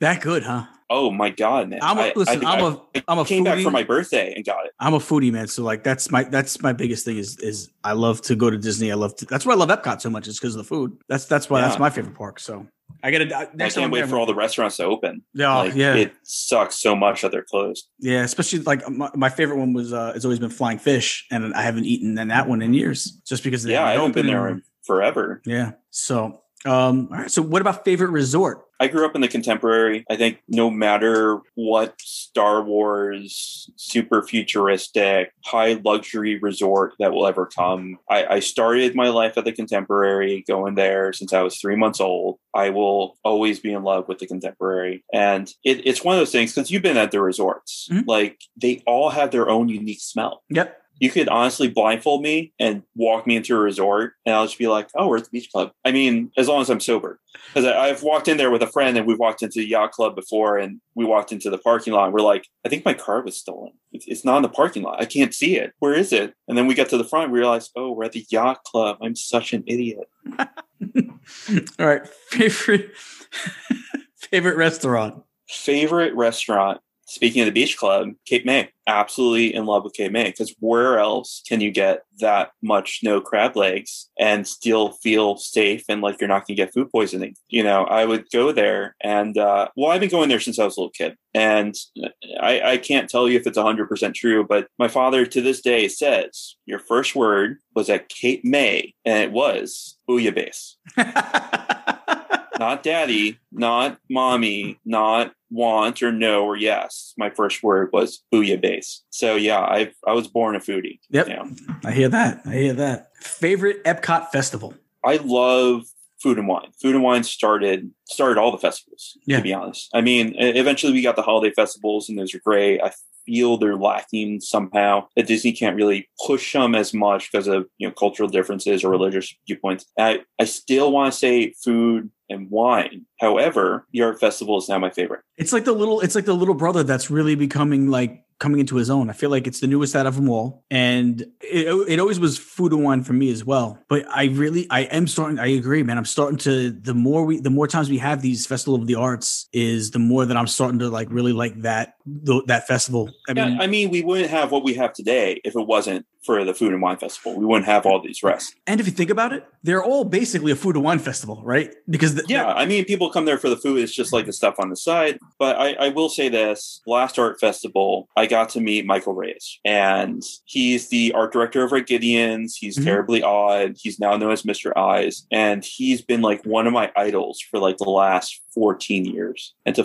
finally meet him was amazing. Also, like Kim Grimal was there. I mean, Greg McCulloch is there every year. I absolutely love him. And his wife had her piece this year as well. Morgan Dito was there, who is like a complete inspiration to me. And uh, Meredith Young, who is just like a ball of rock and roll fury with just some zen to her. It, it's almost like hanging out with Stevie Nicks when I Oh, got to meet awesome. her. And to see all these great artists and to really see like the people you've looked up to for such a long time and meet them in person. I mean, it kind of sucks that Patty Landings wasn't there. I really look up to her and a lot of the other Imagineers. Like to see all these new budding artists in there and then meet the old ones and then meet the people I look up, especially as a graphic designer. I love the art festival now. And I'm hoping one day I'll have a booth there as well. That would be awesome. Yeah, hopefully, fingers crossed, man. Yeah, keep it up, and I'd love to see that. You know, and you, you mentioned before Michael Reyes with Gideon's. How about can we sidetrack for one second? How about them Gideon's Yeah, Bakehouse sure. cookies, man? They they hype these cookies, and everyone's always like, ah, but how good are they? No, no, they're that good. they're that They're good. half a pound of pure deliciousness. And let me let you in a little tidbit. I've eaten these cookies before they were Gideon's. You told me we actually had this. We, we talked about this when we met. How you knew uh, you you know Steve as well. Yeah. Those cookies are no joke. Those cookies are, and there's not a bad one in the bunch. There's not a bad cookie. There there really isn't. I mean, for me, my only issue is I can't have tree nuts, so I couldn't do the pistachio. Uh, oh, which- really? Sucked. Yeah. That's my favorite one too. I don't mean to I rub mean, it in. I could do it's- it, but I, I need some antihistamines or something. I'd be very miserable for the rest of the day. But I mean, it wouldn't kill me. I just Okay. wouldn't be happy. Um, the ancho chili, the eternal flame. Yeah. Um, my only issue was I, I let half of it sit for three days. It gets hotter and hotter as it ages. oh, really? So I bit into this expecting for like normal burn and got hit with like ghost pepper level heat and just was like, I can't do this. Yeah, I I've heard that I've never had that cookie. That's like one of the ones I haven't had just because I wasn't down there at the time. But I have heard nothing but huge reviews about that cookie. And a few people told me that's their favorite one. That cookie. It's so good. Like it, it's amazing. But you gotta go like full on spice. You gotta get the full experience and just Yeah. just go with the burn. Like feel that undying love of the eternal flame and all the sorrows for every time you're rejected in life. and you know, and I tell everyone's always like, "Oh, well, it's such a long wait." I always say, "Hey, listen, get in your car and go to the East End Market because there's the, the wait isn't that bad over there. It's a lot. it's- it, now the experience is different. I get it. The the the one at Disney Springs is is like it's like a, it's a, an experience in itself walking through that shop. But Oh yeah, absolutely. but I always I, I when I came down last time I did both. I actually went I went to go check out the uh, the East End Market first. I wanted to say hi to Steve and stuff, and because he actually he's been on the show before. He did the show back in around Thanksgiving time. He did the show, um, and he's just you know he's just a hell of a guy. He's really Wow. awesome. Yeah, he's a yeah he he was one of our. Oh no, he's like totally amazing. I mean, he's a Yeah. vampire, but Yeah, he's like- awesome. he's, He's like the coolest vampire you'll ever meet. Definitely. Um, no, he's he's awesome, and um, so I went to go say hi to him, and I was like, you know what? I was like, let me come by the East End Market. It's a little bit slower there. It's not as crazy as Disney Springs. So let me come to say hi over And there's there. great food. Like Yeah. there, like Yep. the food is is killer. The only thing is you no, can't. I, I tell people the same. Well, if you don't want to wait It's like- four hours, go to Winter Park. It's like Yeah. thirty minutes away. Yeah, the only the only bad part is you can't get the crumb the the coffee cake one in, in East End. You got to go to the Springs. So yeah. I did make my way over to the Springs um, a couple of days later, and that way I loaded up on the coffee co- the coffee cake one. I haven't tried it yet. Actually, Oh. I haven't. It is there's no chocolate in it, but I mean all the cookies are great. I have no problem. I love all of them. Like it's hard to really pick when, especially when he gives you a limit. Or, did you try the cold brew? I did not try the cold brew. I didn't get a chance The to. peanut butter cold brew. Like I, I- I honestly went just for a cookie one day, and then I was talking to one of the girls there. Like all, all the employees there are amazing. Oh my god! Like like That that, good, huh? moment where you dip your French fries into a Wendy's frosty, and you realize like this is the greatest thing ever. I, I'm taking one sip. I'm just I can't stop. And before I know it, I'm like they really need like a Trenta or a Venti of this because I could honestly drink this all day. It's really good. I haven't Coffee and peanut butter, man. I believe he was, I was down there when they debuted it, but I had already drank some coffee and I wasn't really looking. You know, I was I just want to get my cookies and and uh, yeah, so I, I didn't try it, man. I was just loading up on. I got to be honest with you, I got on there and forgot about everything else. I just know I wanted cookies and I kind of just forgot about everything else. So, It's overwhelming though when you go in there. It Like, is. I feel like it's one of those things where you go in, you can go in that shop 10 times and spot something new that you didn't notice the first time or the other times every time you go in. So, all right, this question is a little bit tougher. It's our last of the 10 shots. Okay. Throughout history, alive or dead, three people you can invite to dinner and have a dinner party with. Who are they?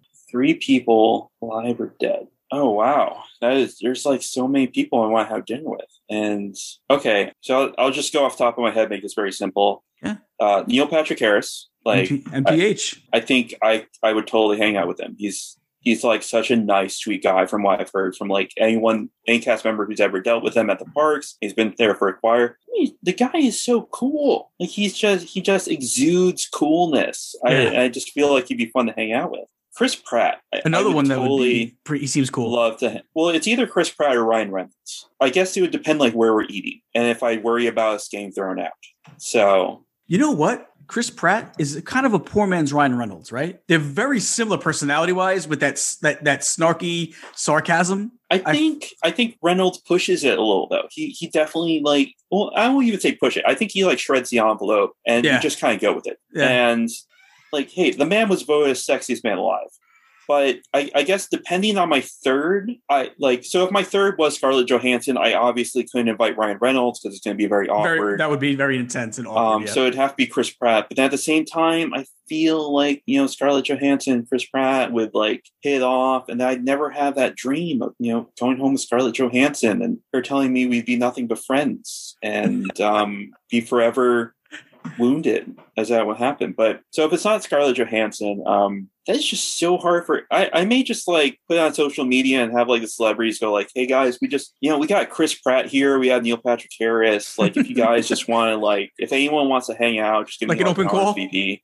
Yeah, like I'll pretty much take anyone. Like if George Takei wants to come down and hang out, but George Takei, nice. Random. but Takei and I, there, there's a caveat to Takei. He can he can have dinner with us, but he has to go on Space Mountain with me, and he has to be in the very first seat. And when the ride starts, he has to look back and go, "Of course, Captain." Right? I I would need George Takei to do that, but God, it's so it, to think of a third. It's like it, it sucks because you think like it's it's like making your dream team. So what is it going to be? I need the third to have like this great, awesome dinner with, or else the other two are going to feel awkward. It's going to be silent. We're going to wish we never came. You know, we're going to split the bill. The tip's going to be terrible. The waitress is going to hate us. Like, what what are we going to do? Screw it. Let's let's just bring in Alicia Silverstone. Like, if I'm really going to have like one of my childhood crushes on there, well, let's have like Silverstone Wow. come in.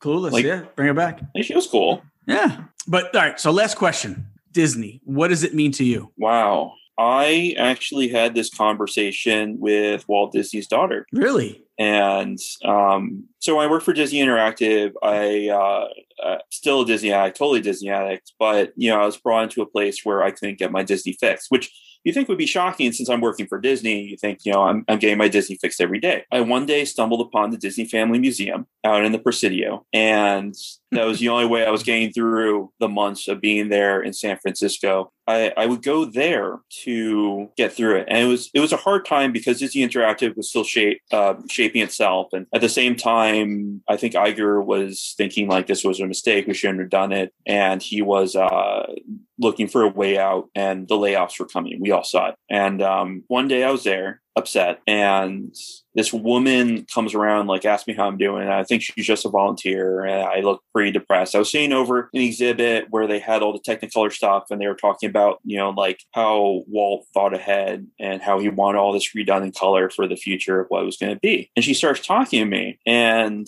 i just start venting. Like i i don't know why i came here. I thought this was my dream job. I thought i was finally working for walt disney. I thought this was going to be my path to where i wanted to be and we're talking to each other and she's saying like that she's been holding this place up and we're going back and forth for two or three hours until she finally had to get back to work. And this guy comes up he's like do you know who you're talking to? I don't know like a volunteer like a local or something. You're talking to diane. Diane who? Diane miller. And it's still not registering with me because i had, no idea who diane miller was at the time because Mhm. unless it had the last name disney I was like, I have no idea who you're talking about. Diane Disney Miller. And he brings me over to the video that shows the daughters of Walt Disney. But we talked about, she's like, well, what do you expect? See, Disney is, if anything, it is family. Disney is the thing that has become a part of all of us, a part of our family, a part of our growing up, a part of our childhoods, a part of quite literally everything in our lives. And it's that guiding force that shows us where we're heading. And even in this pandemic, with everything that's going, I feel like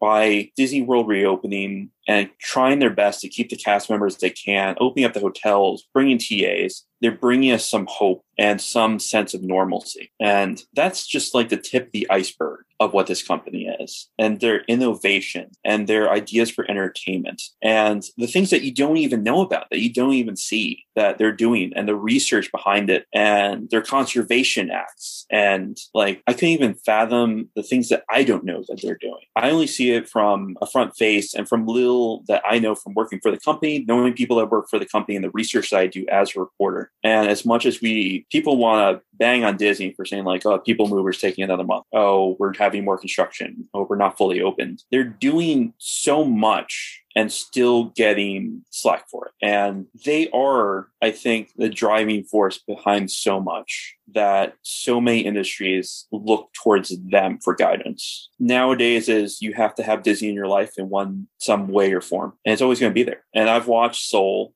recently and Raya. And I think they're trying to get that message across that not only do we have to come together as a people unify, but we also have to start living in this scenario that the world is in right now. So if anything, you know, put it bluntly, Disney is as much as people might disagree with this choice and feel free to prove me wrong, they are a guiding force for good. And as much as the corporate side that they are, I think there's a lot of good intentions in there for that they're trying to push through. Very cool. Very cool. Very well thought out, man. That was really deep the way you put that. Really? Because that was off the top of my head. I'm, no, I'm man. Like, but that was so deep, man. That was really one of the best. You know, we asked that question to everybody. That was actually one of my favorite answers. well, thank. Whether I'm working for them or I've known this company, it's been 34 years. But I see what this company is. As, as much as sometimes I hate the corporate side, and yes, they are a corporate company and they're trying to mm-hmm. make money for their shareholders, and that's completely understandable. You also see the things that they're trying to do. And whether it's front facing or trying to get with the public, and there are things that I still don't just that I disagree with. I think in the end, if I were to judge them in their entirety, they're trying the best their best to do what's right. But yeah, thanks for taking some time with us and hanging out, man. I really appreciate it. Cool. Anytime. Happy to stop by. Great.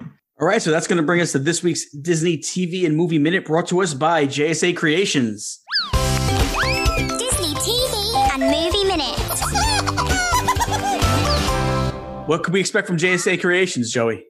Where you make all your ears come true. And they make great ears. So what do we got going on on uh, Disney Plus this week? Okay, so first up, The Falcon and Winter Soldier. This is going to be episode four. Love the series. If you haven't seen it, make sure you check it out. I'm definitely excited uh, for this week. Just I'm, I'm not going to do spoilers for anybody. So after some of the events from last week, very very much looking forward to this week's episode. So are all you guys caught up on it, or is everybody not watching? I'm caught up. I've only watched a half half of an episode.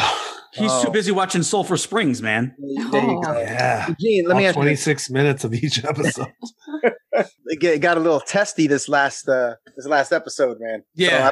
I, I don't know. I'm like, man, what if he's gonna this guy's gonna turn into like more of a villain type? Well, I tried to look up some backstory on him, and I think he does become a villain. It seems like it. So, But again, don't. yeah, no spoilers. And who knows? They, I'm gonna go back. I, I will it check Dan. it out, but I didn't. I don't know. I guess I, maybe I was expecting to feel differently. Like I thought it was going to be blown away and right away. I just didn't feel that. It Like- was a little, yeah, a little slow. but the first half was actually action packed, and then the second half of the first episode slowed down. And I think that's just because they're trying to build a storyline, and sometimes you kind of, kind of, There's a lot of moving pieces in this one. I mean, Yeah. it's just not quite as crazy as, as WandaVision, but you know, with with Cap not being around now and having you know new characters being introduced and stuff like that, and even Hopefully, Al- none of the characters are named Rambo. Yeah. that's a problem.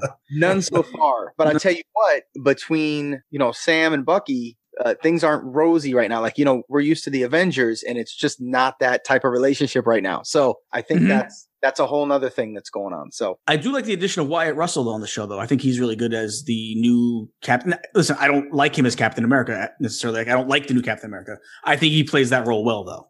agreed. Fair, yeah, no, it's, it's pretty And good. that's why I said this last one, I was like, ooh, some pushback. Okay. It's good, man. I don't know. I- I'm, I'm looking forward to it. Yeah, it's it, it- you know, Yeah, I think so anybody that you're, has you're a- seeing the growing pains right now them kind of becoming partners. Really. I've seen Growing Pains. Yeah, me too. Now Yeah. that I like. That, Yeah, that I was can a- get behind. That was a good show back then. Yeah. I'll I'll check that Was out that- again, was that- Thanks was for that the- bringing it up. Show me that smile. Was that the Kirk Cameron vehicle? Show me that smile again. Wasn't that Oh, jeez.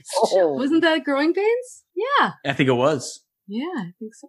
Kirk Cameron, Tracey Gold, Yeah. Alan Thicke. Who had a, a late R.I.P. night talk show in the Thicke of the Night for a couple of years there. Wow, everybody's on the edge of their seat. That sounds awful, but may he rest in peace. He's no longer with us. oh yeah, Yeah, right. he died. He died very young. I don't think he was that old, right? Was he in the sixties? no, I don't remember what happened to him. I don't either. what else you got for 80s TV shows, Joy? Here we go. I'll take 80 shows for 20. No. All right, moving on. Um, next up, we've got a show called Disney Future Worm. This is about uh, a boy, a boy named Danny, who's an optimistic 12 year old, likes tinkering with things. One day, he creates a time machine, travels to the future, where he becomes friends with a fearless creature named Future Worm. The duo then uses Danny's creation to travel through time and go on adventures along the way. I have not seen this. That sounds cute. Is this a new show? It looks like it. This is new to me. Yeah, I've never heard of it. Yeah, it seems like every week we got stuff that I'm just like, I've never seen this. This is new. It sounds like a Disney version of Rick and Morty to me. What Oh, about that name, though? Disney Future Yeah. Worm. it doesn't roll off the tongue. Yeah, it's kind of awful. Hey, Jim, why don't you go back to the office and work on that some more? We're, what'll be tentative? Ah, I got it. What about Disney Future Worm? Uh, next up, we've got Squanto, a warrior's tale. In the 17th century, a Native American named Squanto roams free in the New World until he's captured by visiting sailors who take him back to England. Monk brother Daniel teaches him social customs, but other Englishmen aren't as kind. Squanto becomes the unwilling star of performances that highlight his fighting skills. He eventually returns to America, where he finds his home has changed forever and he must chart a new path for his people. So this one here, again, this is one that I don't know anything about, never seen it. Um, I don't know what to say about it really other than Check it out. Yeah, I might check it out, you know? Yeah, for Disney, I mean, at least that's, that's all I got. What about you, Dan? All right, Mighty Ducks Game Changers, Episode 3. The Mighty Ducks have evolved from scrappy underdogs to an ultra competitive powerhouse youth hockey team. After 12 year old Evan Morrow is unceremoniously cut from the Ducks, he and his mom, Alex, set out to build their own team of misfits to challenge the cutthroat, win at all costs culture of youth sports today. Now, I'm not up to speed. But I have watched the first episode mm-hmm, and I really liked it. mm-hmm. Did you like it, Stephanie? I didn't see it. Oh yeah, that's right. I feel it's got the same kind of vibe as the very first Mighty Ducks movie.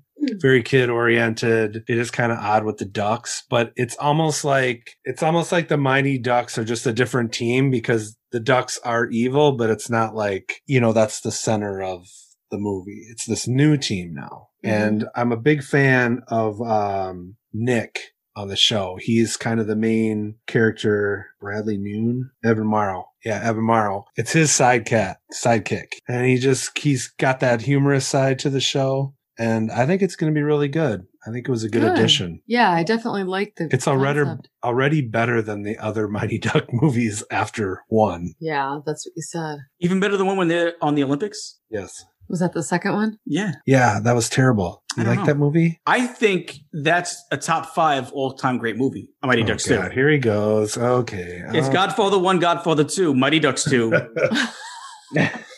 Bridges of, Bridges of Madison County 4. I really like this show. I think the mix of uh, kind of the the drama, a little bit of these. It's basically these kids aren't good enough for the Ducks, the main character, and so they put together this team. And this Nick guy that I like is only a commentator at the ice rink. He's not even a player because he doesn't feel he's good enough. And it's just got some some good writing, I think. So I'm I'm excited to watch the rest. Yeah, I haven't seen any of the episodes yet, but I, I want to, I do want to see it. Yeah, me especially, too. It's cool. especially now that there are a few episodes in, it'd be good. I can kind of binge watch a little if I want to. Are they And our half hour long? sponsor Brian is a huge Mighty Ducks fan, Huge so he better be watching this. Yep. His buddy Emilio Estevez Mhm. comes back in this one. Gordon Bombay. Disney Secrets of Sulphur Springs. Now I'm not going to go through the synopsis again because we say the same thing every time, but this is um I believe an 11 episode series, I think I said. And um I'm on I finished 9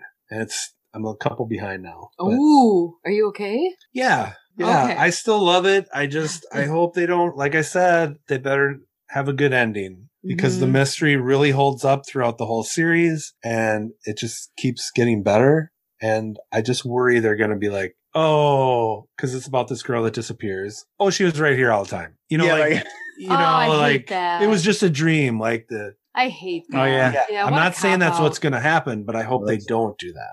I, I love how Dan threatened them too. Yeah. Yeah. They, they better have a good ending. They- Yes. it's not like I haven't written them multiple times already. There you go. I just feel I have, even though these are 26 minute episodes, I feel I have a lot invested in this show. yeah, you do. I I feel like love how, it. how can you get a thought across in 26 minutes for a show, man? Like by the time like they get into it, I know that's what you said. It's the only beef with the show, really, Yeah. the only gripe. But yeah, like I agree. Like when you, some of these shows that if they're that good and there's that much detail, it's like you're just getting into it and it's already like the credits already rolling. It's definitely not a show that should not have been seasoned out. There's just not enough there like WandaVision to you watch it and you want more, but it's enough substance to really, you know, keep you going. 26 minutes. I mean, it's, it's kind of, to be honest, irritating. Uh, You ever watch a show that you really like and you actually check at the clock to see, oh, how much time is left? All right, good. There's enough time for something good to happen. Because you're like, I want to know how much this time is left because Are they going to hold us till the next episode, or are Yeah, they going like- to give us something in this show? there's a lot of shows that, that, that were like that, you know, Yeah. that I watch. Even some shows that were longer that you'd still feel that way. Like, how much time is left? Because I, I need something really good to happen. I was always doing that with Mando, Mandalorian. Yeah, that, you know, I feel silly saying it, but you know what show I always like that with is Entourage, man. Entourage was too quick. There was like 23 minute episodes too. And that was a good show, man. But I used to like it. No, it was a good show. You, who, el- do you guys ever watch Entourage? I never watched it and I was No. always going to go back and watch it. It's a, it's, it's n- not great TV, but it's, it's one of those things. It's, it's entertaining. But Exactly. don't get me wrong. I watched a lot of crappy TV. Yeah. And that's okay. but I like a lot of crappy TV. I Yeah, just me am selective on what crap I watch. Yeah, yeah, yeah. I, I select yeah. my crap specifically. Yeah. Like it might be crap, but it's your crap. That's right. Yeah. I Don't feel you. touch my crap. Stephanie, what do you Yeah. have? I've got Man of the House. Yeah, finally a show about me. Which I like this title because every time I saw this today when I was reading my notes, I kept thinking of Man About the House. And do we know what that is? No. That is the British version of Three's Company. Oh, So, Oh, I kind of liked that. Yeah. Despite having a dangerous criminal with a vendetta after him, attorney Jack Sturges has a tougher adversary to worry about. His girlfriend's son, Ben. As Sturges and Ben's mom, Sandy, become more serious, Ben increasingly ups his efforts to sabotage the relationship, since he has no intention of giving up his prime spot in the household dynamic. Sturges is determined to connect with Ben, but Ben is going to make him work. is this a movie or what is this? I have Wasn't- no idea. Wasn't this this wasn't this the Chevy Chase movie with Jonathan Taylor Thomas? Yes. It was, right? Y- Well, it, I know that it's Chevy Chase because I looked it up to see how Oh. to pronounce his name. But yeah, A lot of people rank this as his second best film behind Caddyshack. are you kidding? Is he Yes, he's kidding. thing? No, it's He's on. doing No, it's on um, the IMDb. No. Yeah, no one did that. He's joshing. Why do I not remember this? Was this like, it was a cheesy movie. It oh was yeah, because he fluff. did. What year are we talking here? probably early '90s. Oh, yep, We're gonna 95. talk Chevy Chase, then you're definitely. Oh, it's one Yeah, of the home right. improvement kids with him. Yeah, Jonathan. yeah, that's right. Yeah. that's what- Wow, look at that movie poster. oh my god. Sorry, folks at home, you can't see this great graphic. Wow, I did not. I was like, "Is this a new show? This isn't a very good Yeah, I- description." It was. A, it was no probably idea. a movie that Chevy Chase even forgot he did at this point. It wasn't one of his greats. I just looked it up to see, uh, you know, you know what was going on, but it, I didn't even get the gist from what I looked up that it was a movie. You know, it's funny we talk about Chevy Chase today, right now, because I actually read something pretty cool about him just yesterday. Was it just yesterday? Do you know when, because he was one of the original guys on SNL. Do you know why he left SNL? It wasn't for like movies and stuff, which is what I always thought it was. It wasn't like he thought he outgrew it. He Right. was in love with somebody that lived in California and she couldn't go to New York and he couldn't be in California because of SNL. So he quit the show so he could be in California with her. I don't know who this woman was, but I didn't know that. that's that's Hmm. the story. Yeah, I didn't know that either. I found out the other day, and I was like, "Oh, that's pretty interesting." I always thought, like every SNL character, they just graduate to uh, to movies, Mhm. you know. And no. Exactly. Well, now you know. well, All right, so to round out the Disney TV movie minute, Uh, what else we got? We got Cesar Millan, the real story, the story of the incredible rise of Cesar Millan. Is it Milan or Milian? It's Milan, right? From an impoverished illegal immigrant to celebrity dog trainer and international superstar. I never even watched the original show. Did anybody else ever watch this like, actual show? What, what was it like? The Dog Whisperer or something? Or that that was the Horse Whisperer with Robert Redford. I'm thinking of. He did have a show where he talked to dogs, though, right? Is that the national? I don't know why that sounds so know. funny. I don't know. I don't know. I don't know anything about this one. I hate Robert Redford anyway. Hey, There's just something about him. Finance kid. tell us how you really feel. Just What's some- funny is I looked him up because that name didn't look right, but I never really looked at who it was. Cesar Millan or, or Robert Redford? yeah, I yeah, I know the sh- I know yeah, who he, is. was- yeah, he's the dog guy. Yeah, I never I never watched the show. I know who he is though. All right, and then we got last but not least Disney's Kick Buttowski, Suburban Daredevil seasons 1 and 2. Clarence Buttowski is a young boy who aspires to become the world's greatest daredevil. He receives help from his loyal friend and partner in crime, Gunther. I'd never seen this, but I, I know I've heard of it. I guess it's supposed to be like a um like an Evel Knievel kind of thing, right? But Yeah. cartoon, obviously animated. Yeah. Do you guys re- do you guys remember Super Dave Osborne from the 80s? Of course. Yes, Remember that he was was that H was that like an HBO show? It was right. I feel like it was on HBO back in the day. I don't remember 80s. where it was on. But he'd always like crash and like you know it would always be like you know they first. sure it started on Letterman. Oh, is it is that what it was? Started on Letterman. Oh, he's on Curb Your Enthusiasm too. Well, he was. He passed away since, Yeah, Yeah. but he was. Yeah, he was on Curb. He was. Um, he was his friend, and I can't remember his, the, the character's name now. I know. What was his name?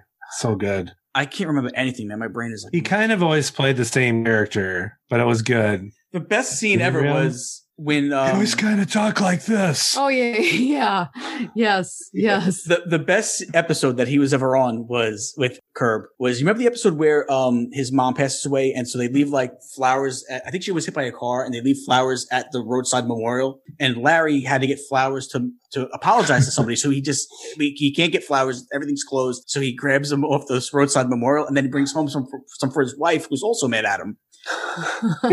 And he comes over to to to, to speak to Cheryl and Dave uh, Larry David about something. And I, I, I- what's his name again? Funkhouser. That's it. Funkhouser yes, and he he smells the, it's a lilies and he smells the lilies and he goes you know he realizes they were the ones at his mother's roadside memorial and he goes and he goes if we weren't best friends i'd pop your head off your neck and the best part of it was larry david goes we're not best friends that was my, that, that might be my favorite scene in the whole series man that and when the episode when he comes home and he and his dad has to explain that his mother passed away but nobody called him to tell him because he was in new york and his father he's like where's mom he's like well she's not here right now yeah. you know i'm not going to go on forever you're not going to go on forever oh my gosh. did you ever see that episode? Classic Yes. episode. So I feel I have a lot of Larry David traits in me sometimes. my wife says the same thing about me. She always has to remind me that I'm not Larry David. Yeah, I can see that.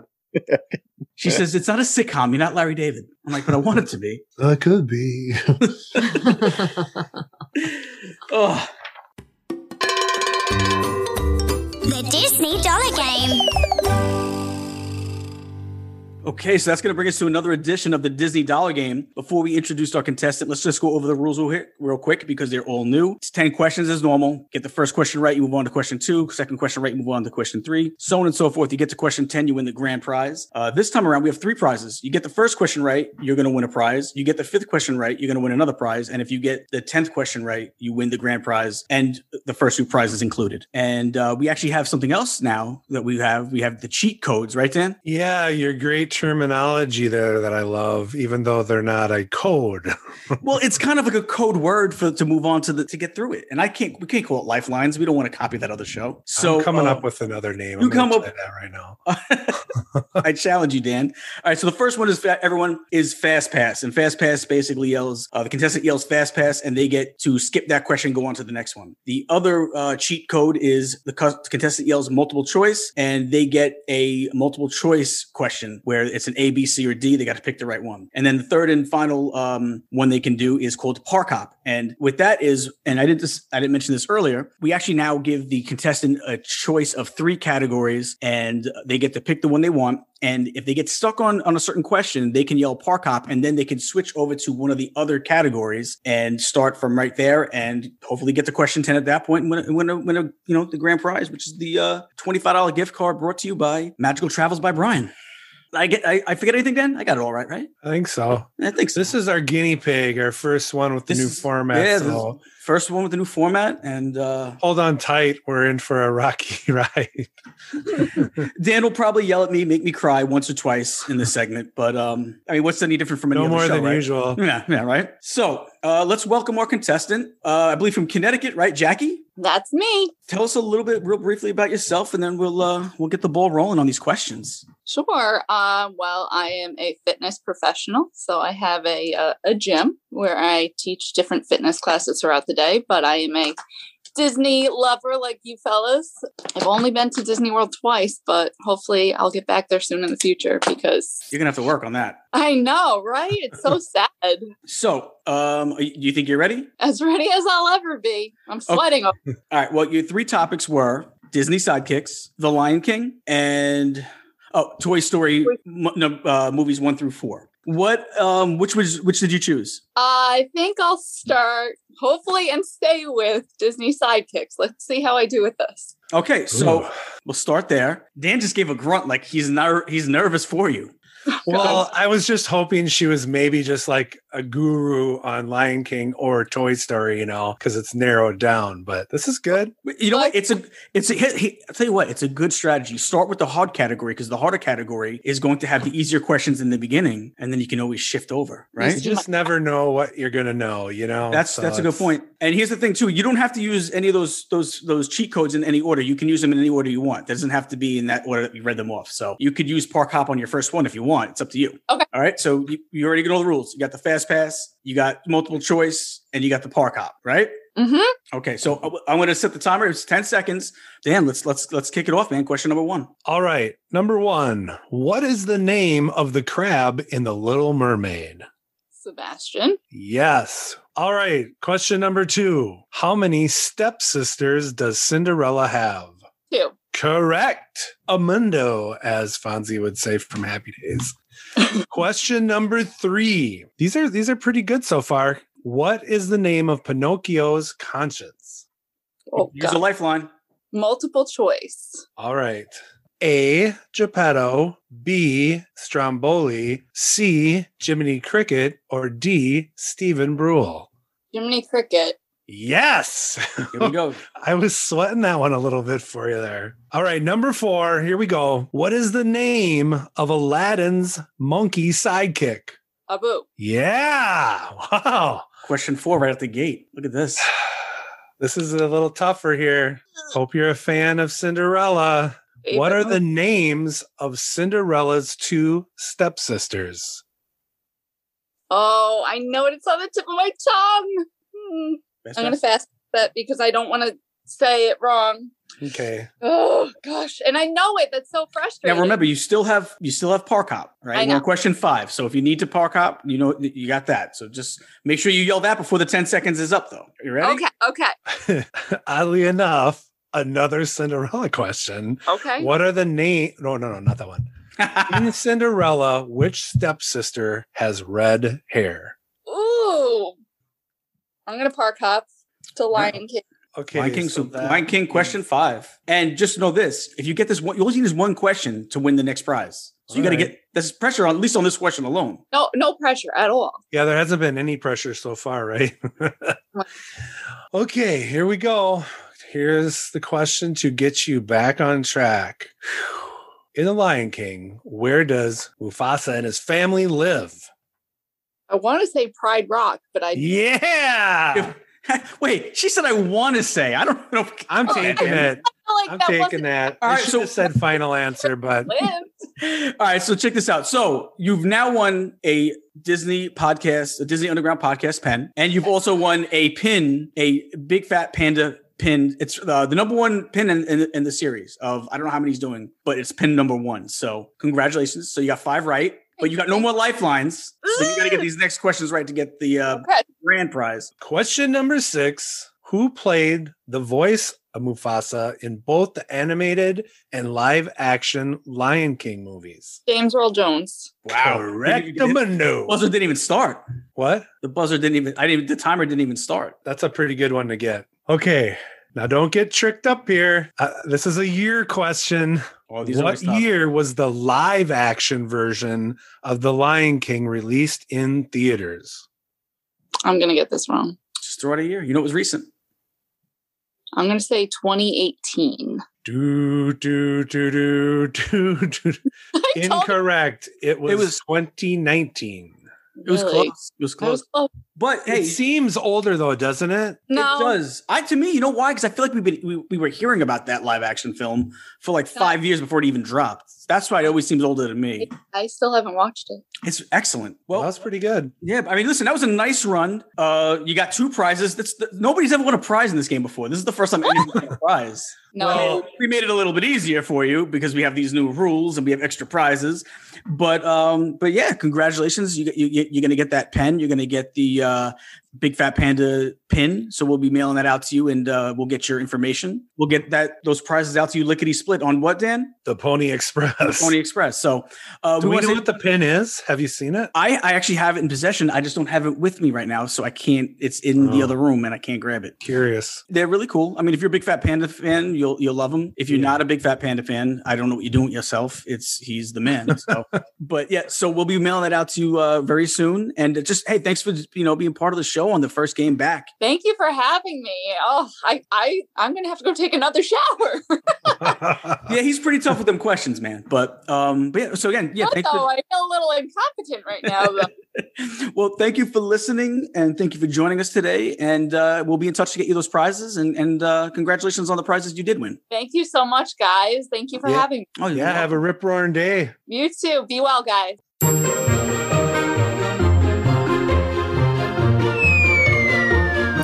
Topic Talk. All right, so that's going to bring us to this week's edition of the Disney Topic Talk. And today we are going to be discussing Disney park tunes and Disney park music, some of our favorite songs in the parks. Let's start over with uh, with Joey. What's uh, what's some of those songs that trigger your your Disney memories of the parks, and when you're there, you just love to be able to hear over and over again? Well, for me, man, and there's just so many, especially around the parks and stuff like that, and even in movies. But there's just so many. It was hard to pick. I'll go with three that uh, that I really really like, and then maybe I'll give an honorable mention. All right, so first we'll start off with right when you get there, and we're talking about Magic Kingdom, and every park's got them really, but the main theme song that is playing on Main Street that you're going down. It's not when you get into the park, because that's different. When you wish upon a star, it's kind of like when you're getting to the monorail and on the monorail and stuff. But when you're actually in the park, when you first walk in, you walk in through the archways, you see the big uh, roundabout there in the beginning, and you start down Main Street. The, it's the Main Street theme. I, I can't even remember the name of it. Um, Walking right down the middle of Main Street, USA. there you go. Yeah, it's like yeah, exactly right. Could you tell her she's just freaking out right now? I know. It's I, I love it. I think it's uh, that's a, it's like the ni- like a 1950 song. I think right. They've never changed it or something like that, right? Yeah, I don't and- think so. Yeah, I, I love it. So you know, cause it's especially when you. It doesn't have to be rope drop. But when you first get there, in the you know first thing in the morning, and the sun's just coming up, and you're getting there, Yeah, totally. Mhm. you got the fresh legs. Your legs aren't out. Your feet Yeah, yeah, and you're- yeah. you're walking down there, and then of course, um, just as you're getting down to the end of Main Street, you know they start having the uh, the pumped in sprays and stuff like that, where you can Mhm. smell that stuff. Just anytime I even hear, if I even hear the song, even if I like to hear it on YouTube, it's weird. You can almost smell that stuff because it's like being there. It's just, I guess, Yeah. memories or something like that. So that for me is one of my favorites. I just and that's always the first thing. So it's like it just kind of intros you to everything. And it's especially Mhm. on your first day of your trip. That's Yeah. the best. I love it. it like sets the tone. Yeah, Yeah. And you have Yeah. all you have all those days ahead of you, you know, that you're gonna be going and you don't have to Yep. worry about it's the last day. And Yep. And the I trolley it. show comes by and they're singing it. It's like, oh, Yeah. Oh, yeah. Listen, there's just so much, but and that's why I said there's just so many iconic themes and stuff that really grab you. But that's for me. That's that's like first on my list for sure. And then moving on, pirates. Yo ho, yo ho, it's a pirate's life for me. Just standing in the queue in Pirates, which I love the theming inside the ride and just the way it feels like it's like you're in like a, a dungeon or you're in like a dark Pirates Bay, you know, area where they got the little nooks and stuff and, and all the little things that are in there. But just hearing that, uh, the theme song, uh, in the background. And then, of course, even when they're talking about it on, you know, you start hearing it in the ride as well. But just standing in the queue, hearing it, I love it. Plus, it's you know, and then you know, you add to that the uh, the smell, the water, the smell of the water and stuff. It's just the way that ride has a distinct uh, smell to it. It's just one of my favorites. It's one of my favorite cues with the, when you're like walking through the armory and stuff. I just, it's just, it's like it really puts you there. You know, it's really yeah, and, and the music is just hearing that that instrumental in the background, and it, it, it's phenomenal. So yeah, so that's that's another one for me. Stephanie, And do you like that one of Joey's? Yeah, I sure do. I used to call it my workout music. because Really? I used to actually work out to that. The you know the instrumental ominous ver. You know you're yeah, you're yeah, standing in those little nooks and crannies, and you can hear the you know like oh Mhm. my gosh, it's so. It's good. like kind of eerie, but like not. Yeah. at the same Yes.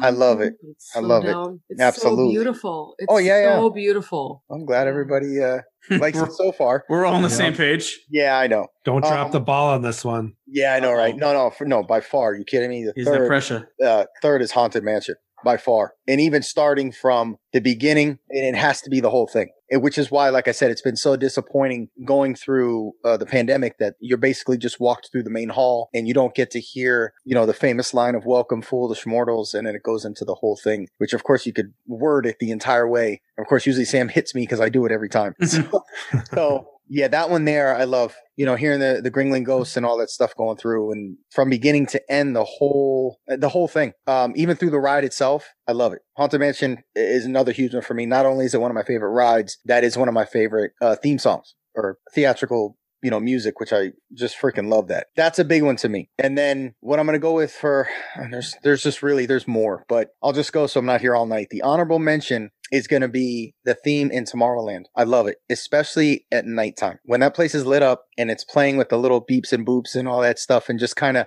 it re- it always reminds me, even though when you're walking, it reminds me when I'm on the People Mover and I'm going through and you're heading towards uh, through the Buzz Lightyear ride or even into Space Mountain. I don't know what it is, but I like and I like it's it's got to be not that you don't hear it in the daytime, but it's at nighttime. There's something about it, especially when everything's lit up. Obviously, things are they're doing a whole bunch of renovation right now, so it's not the same. But yeah, just the theme, the theme part, the theme song in Tomorrowland is uh, another one of my favorites. I mean, there's many more, but these are some of the ones that really stand out to me. Ironically, they're all at Magic Kingdom. I mean, there's some at Epcot that I really like, and same thing in Hollywood Studios. But these right here for me are they stand out to me. It's like the, the soundtracks to your memories too. Yeah, that's that's the thing. It kind of it sparks that that memory anytime you're doing it. That's why I said I could be just walking into Tomorrowland, even if it, in the evening time when we come back to the park after splitting the day up, it puts me on the People Mover because that's where I always think about when we're doing it. Even going around the Carousel of Progress and all that stuff. So yeah, Cool. What about you guys, Dan, Steph? Do we have the same ones, different ones? What do we got? Oh, we have different. Yeah, we have Yeah, good. Wow, different today. Want me to go first? You can go first. All right. First up has to be how do you do Splash Mountain? Oh yeah, that's a big one. Well, wait, are you going like three, two, one, or one, two, three? Like Joey I, I don't did. really I, I don't really have an order, but Splash Mountain is my my ride. It also when I finally get to you know, kind of like when you walk in, as Joey said, with the Main Street music, which Mhm. we both love, especially you, Steph. Splash Mountain, once I get in there, I hear that song, it really sets the tone like I'm here. I'm I'm back. And the other thing about that song is the Disney World ride version I've always liked the best because Mhm. it is more kind of southern sound sounding more because they add more of the background crickets. that but it's more um like banjo driven they added more of that Okay. for the main part even in the instrumental stuff when you're just kind of floating around that corner Mhm. you know so but that song overall like i'm i collect all those albums Oh yeah, I have I think I have four different ones right now. But um that really sets it for me. Once I get off that ride, it's like, okay. hmm yeah, that's a good one. Let me tell you, that's another that's an iconic one. Number two is fairly I know you like it, Stephanie. Okay. The music from the electrical water pageant on Oh, Bay Lake and Seven Seas Lagoon. yeah. There you go. It's so weird. and what I like about it is even through the different versions they've had, they've kind of carried that same weird synth hmm synth sound through it. And what's weird about this is when this came out right when it opened, hmm and um, they had this song Baroque Hoedown. It was an electronic synth pop song by Jean Jacques Perrey and Gershon Kingsley uh, from their 1967 Kaleidoscopic Vibrations. Ooh. And the Disney had a little bit of a problem with it because it was only like a minute, minute and a half. So then they hired uh, Paul Beaver, who was an electronic musician at the time, to create with loop over and over. And then they took that music and used it for the Main Street Electrical Parade. Oh wow. That's what inspired that whole thing. So it's the weirdest music. And I So love weird. that when you hear it, it's, Yeah. you know it right Mhm. away because it's, Yeah. it's that Mhm. weird. And I'm so happy that this hasn't gone away. Me too. And you know, Me when they first, I don't know what they're using now, but when that first came out, you don't know this, I don't think, Steph. Each, each boat, I think their pontoons had their own generator and an 800 watt speaker system. Isn't that nuts? That's so That's crazy. cool. So that is, that is my number two. That That's is a good crazy. one. now, number three stuff Yeah. is a favorite of yours, but it's Yeah. not a typical one. It's from the Port Orleans Mhm. Riverside bus music. I know it sounds funny, but I, I believe it. It is, uh, I don't. I don't even think I'm I familiar don't with think I this. know. I don't know this one. Yeah. It's uh, New Orleans kind of um, blues, Cajun blues, uh, song called Please Baby, the main one that I like by Reverend Gary Davis. It's got crickets. That was from like 1968. There's another kind of variation of that same vibe of music with Béla Fleck and the Flecktones, Foggy Mountain Special. But I love how that is so specific and Mhm. definitely uh, the mood hmm the mood setter for that bus when you're on it. Plus, it kind of ties into the whole Splash Mountain yeah. music vibe that I like. You like Okay. that stuff? I sure do. That's wow, a new one for I you? like the yeah, I like that a lot. Can I can I tell you what the highlight for me was of dance? What? Here we go. I thought for sure I was going to get some country bear kind of jamboree stuff in there. Kudos, No. Dan. You finally accepted that they are done. And I got I got to tell you, I'm so grateful that we're on the same team right now for this. I just don't want to be so predictable like Eugene. Exactly. So I tend to, you know, go a little, go a little different routes. Well, And there's enough time for the country bears. Believe me, hmm they're not going anywhere. That doesn't lump into this category. There, that's their. That's a whole nother. Dan, are you calling me a hack? I, I don't remember I said hack. I feel like that you basically were calling me a hack. Maybe you're right. He's like, Okay. baby. Um, no, I never. I don't create my own content. Oh, Um, here we go. I knew that was coming up. you know what? He's right. I'm not that. I'm a bad guy. Yeah, he's like, I'm a bad guy. I'm a bad guy. Thank God I have enough of you good guys around me to to, to, to make me look good. I, I understand. So Stephanie, What do you yeah, got? What do we got, Let's Steph? hear yours. I, I know they're not the same. they're not. But I do. I do share one with Joey, and that's Oh, I'm I'm sure. I'm working my way up. But I am, and this was a very hard one to narrow down because, like you, Joey, it's all so good. I this topic was my favorite topic of any topic topic talk we have had so Yeah, far. it's a good one. thus far. And the Country Bears, that's like I said, that's its own thing. Yeah, that's a separate show. That's a separate show. So I'm starting with Haunted Mansion, but I am I, the music. Oh, that I thought you. I thought you would be sharing Main Street. Hang on. Well, yeah, we're getting there. Uh oh. I love that when there is something so special about walking from Fantasyland, as soon as you pass that tangled bathroom, Yeah. even if you don't know what's around that glorious bend, you hear those crickets, Yep. you hear you hear the whatever that sound is, that smoky whatever that Yeah. is. It is awesome. It hits you like a ton of bricks and no and I know every land does this, but there's something about that corner that you know I'm gonna start crying. Oh you know what's on your right hand Like- side up there.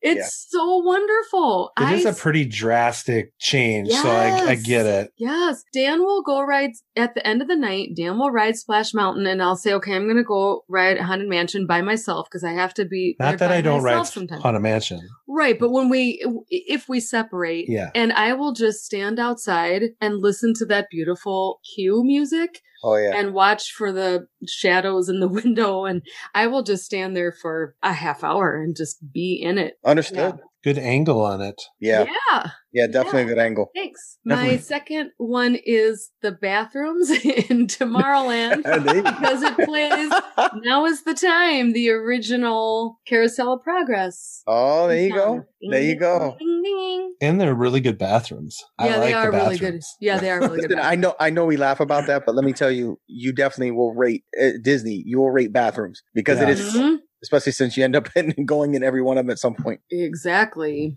So yeah i love that background. I love that background music. I love it. I love like just like you joey i love all the little bleeps and things. I just i love it. There's something special that happens at tomorrowland at night. And my first one is the hello dolly medley on main street Yeah. That is the epitome of Magic Kingdom to me. Mm. I, well, I love Hello Dolly. I actually was in Hello Dolly with Sally Struthers. So it kind of hits. Get it- out of it's town. Always, Are you serious? Yeah.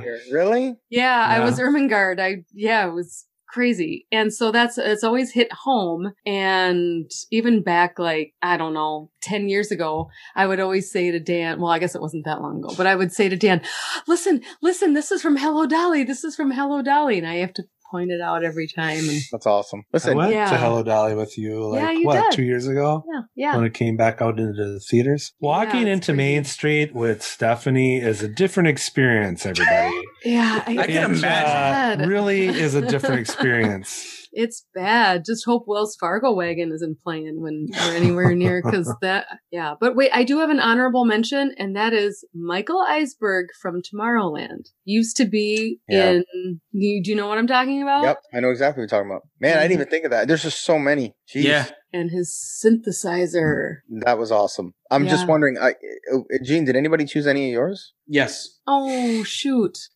Yeah, okay, I was just. Well, that's okay. We I said No, Haunted I just I was hoping, but Gene usually Oh. gets eyes out of. That's all right. I probably don't even think I should even go now.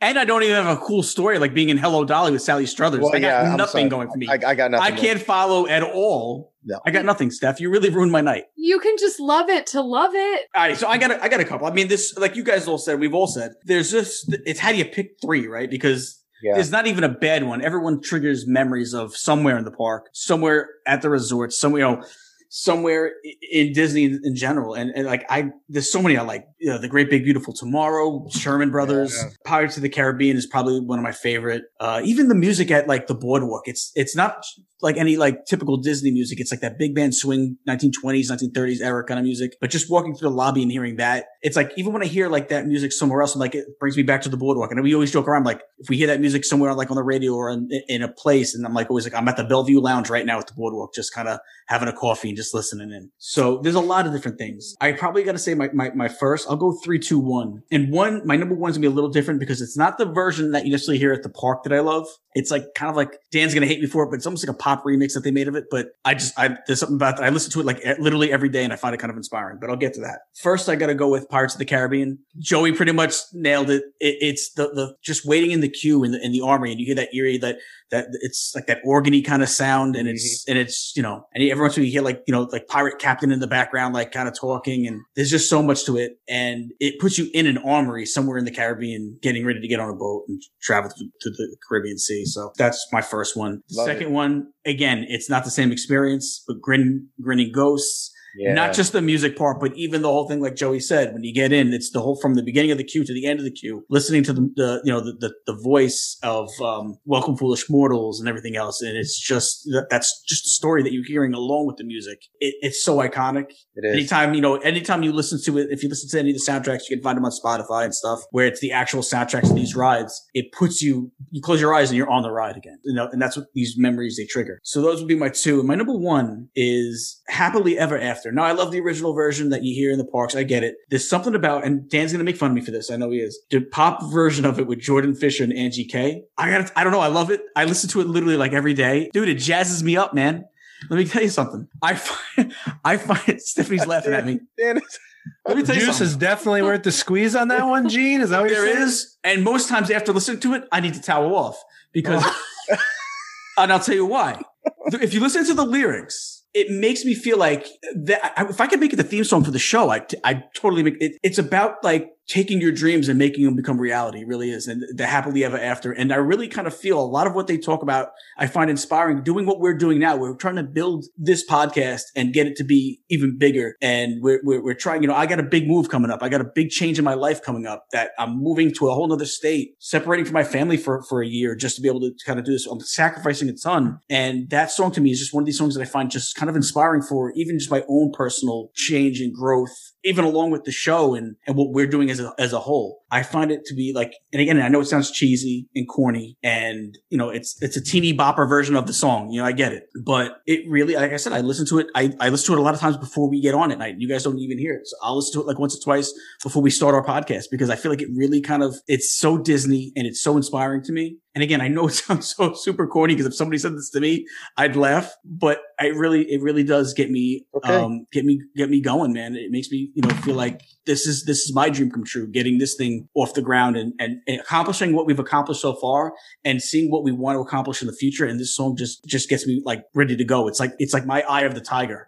And I know it sounds weird, but it is. It really is. To me, One of it's- the best movie soundtracks ever. if yeah, up there. But but yeah, that's what that's what. And again, I love the original version. So it's a little bit of a of a cheat because it's not necessarily the park version, but it is played in the park, and this is just the kind of the pop version that it just. I probably listen to it every day, almost for inspiration. But that's what it does to me. Let me ask you a question Yeah. when it comes to this, and it's interesting that you mentioned that. And I don't think I've ever even asked you this. Obviously, now everybody knows that you're, you know, you're going to be a Disney local. You are moving. When you started the podcast, was that a discussion before the podcast even started? Like, how, was that the plan? It was a thought process to eventually one day go down there and do it like put everything into it. The Right. timeline wasn't anything yet. Like the time, it was, it was the thought process of like when we started the Instagram that was started in March of 2019. And we said, okay, let's see how this goes. And if it goes good, maybe we can do something else with it. Maybe a podcast, maybe this, maybe that. Um, maybe one day when we eventually move to Florida, because the game plan was always to move to Florida, but maybe years from now, you know, when the kids finish college and, you know, like retirement kind of age, maybe early retirement, but like retirement kind of like when we were a little bit older. And then, you know, and thank you to all the listeners and all the followers, but the Instagram became pretty successful pretty quickly. And that led us to trying our hand at a podcast. And it's what, um, we've talked about it before. It's what introduced me to you guys and got you guys involved with the podcast is if it wasn't for Instagram, this wouldn't be what it is. And I think once we saw this kind of going and I realized how much more I can do if I was able to just be local and be able to, to show my experiences on a daily occurrence almost. I didn't know in the beginning, June of 2021, I would be down there, but after a few years, we'll be down there. And just as things kind of progressed, I started realizing, okay, this is the time and now we're good to go. Like, you know, now it's, it's become something that is actually feasible and doable. And, and we put a lot of work and effort towards being able to make this happen. And so far, so good. And it's going to be a struggle. It's going to be tough, but, um, I'm excited for it and it's going to be scary. I'll be by myself, uh, for a lot of it. And, um, aside from my Miami trips to visit Joey and Sam and, and be the annoying house guest that welcome. they're saying. No, you're welcome. Listen, you're welcome anytime. Bi-weekly, um, Joey. Yeah, I know. Sunday dinners, man. Come on. And uh and I look forward to to Dan and Steph shooting down to Florida as often as they can to come visit me. I hope my wife comes down often. She'll probably relish the time me not being in New York. So she'll Absolutely. probably that'll be like her vacation. But um, but I'm already trying. Yeah, I'm already game planning times when she, I'm, all right, you got to come down in July. You got to come back. I'm already game planning those times, and she's Well, actually what- in the room. So let me say hello to her. What? Oh yeah. Well, we'll say hi to the hand. Yo, yo, hello. That's about as much as you're gonna get out of her. There you go. No, Stephanie Yes, Dan. and all. I think what we can totally take away from this topic of topic talk is we talk a lot about how important we think the story is for Walt Disney and how important that was. And people forget about that. But I think Mhm. we can also say Walt knew how important the music was just as much as the story because going back to day one, it's always been there. Mhm. And all these emotions that are coming out with us.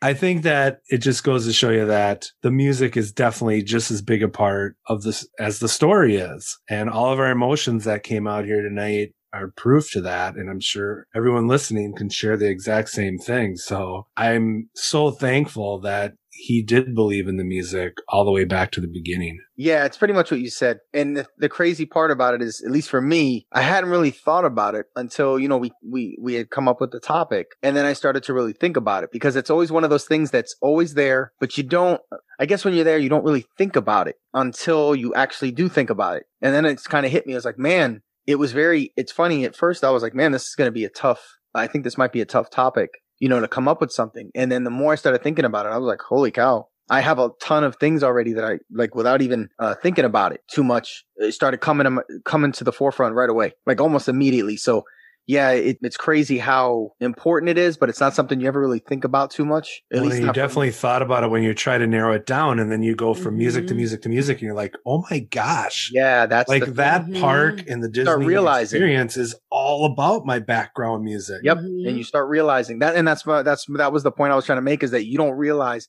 how important it is or how much it I guess that it triggers these memories and stuff until you start really thinking about it. Yeah, and thankfully he did think about this stuff, and they are masters of it because now that you know if you think about it and if you actually go there with that in mind and you start trying to pay attention, you don't realize how much theming and music are all over the place in every facet, including Yep. bathrooms. Including bathrooms and bus loops and all kinds of stuff that you would never think of. But they, you know, Disney, no, no stone is unturned. They pretty much do that when it comes to theming as far as the rides and the lands and everything else that goes into everything that they do. One of the least talked about is music theming or music or, or any of that stuff. So it's just, it's crazy. Agreed. It's the soundtrack for the experience. I mean, it really is. Mhm. Like Yeah. Stefanie said, even that music, you know, underneath at the Haunted Mansion spot, it's just literally everywhere you walk. And it triggers those emotions. It's like you come Yeah. around the corner and you see the, the iconic haunted mansion itself, you know, and that stuff, especially, you know, daytime's one thing, but at night, Yeah. you can really, you know, it's just especially, especially around the not so scary time, at least for me, having the, the hologram that's inside the, the horse and carriage up front and all that stuff is love that. I thought looking at this, I, I thought the hard part of this this topic was going to be well, what do I leave out? Well, Because- that's the thing. There's a ton. I mean, even even some of the theme, uh, the theming music and the main park area for Epcot for me is another big one, especially at nighttime.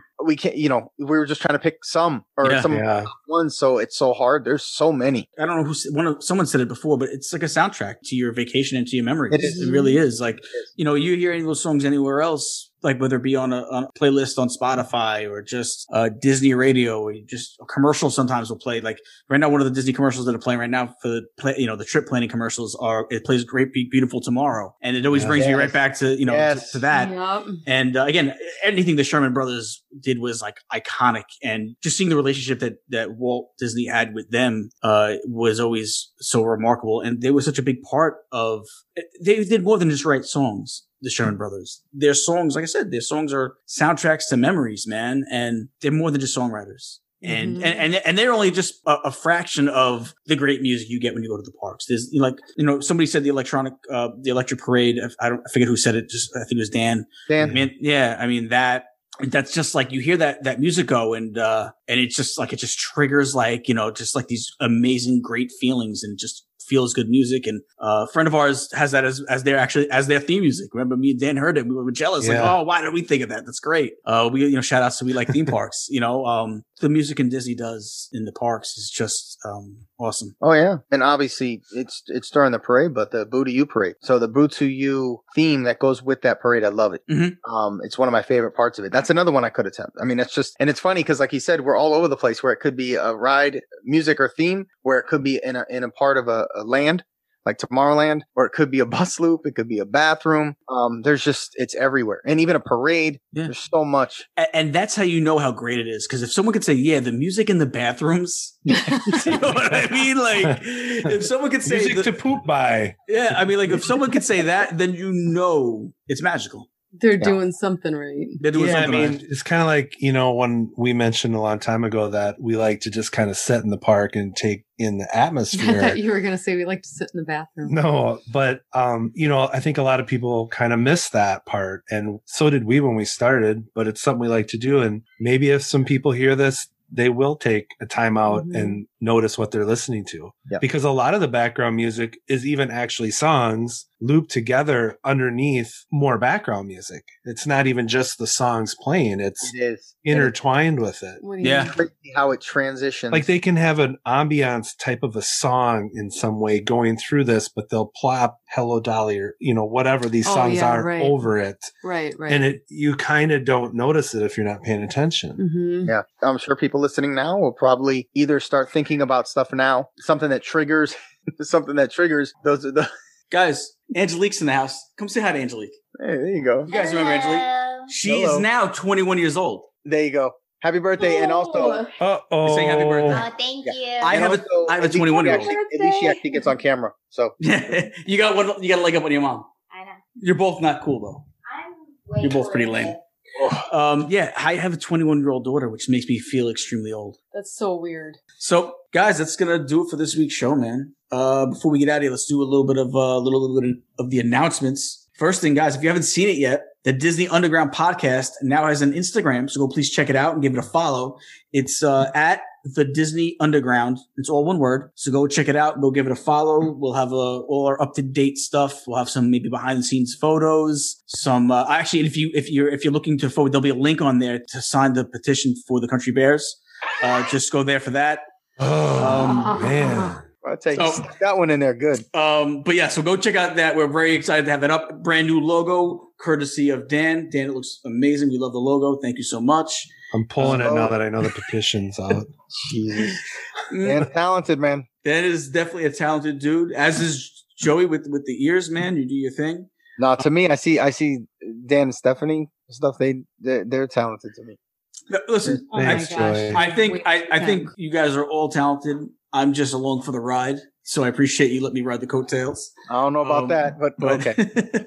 I, I play hard at least. I you know I don't have the talent, but I play hard. I'm like that guy that's like that just plays really good defense. That's He's that's Rudy. me. He's We'll give you a, I'm a Rudy. participation trophy. Hey, there you go. I, I, yeah, no, I like I'm Rudy. Like, yeah, I might not have much talent, but I, I play. I work real hard He shows up to practice every day. every day, getting my butt kicked by Dan. But also, so the other thing is, guys, go check out the uh, the. We still have the uh, big Instagram gift card giveaway on the Magical Lifestyle, so go check that out. It's going to be at the underscore magical underscore lifestyle. Go find out how to enter uh, this month's big Disney gift card giveaway. It's super easy to enter. Just head over there and uh, check out our post from April fourth. It'll give you all the entry rules and good luck with that. JSA Creations, do we have anything from you guys coming out? Any, any announcements? Well, I mean, listen, we've always got designs in the in the woodwork, but um, uh, our next one should be Raya and the Last Dragon. Um, obviously inspired by the movie. We should be able. I, well, actually, we just posted AT-ATs or AT, AT-ATs. I don't know whatever people want to call it, but tomato, I, tomato, buddy. I call it the AT-ATs. So anyway, yeah, we just put out some some AT-AT ears for Star Wars. Yeah, the next one will be, which we should be able to show off this coming week. Uh, will be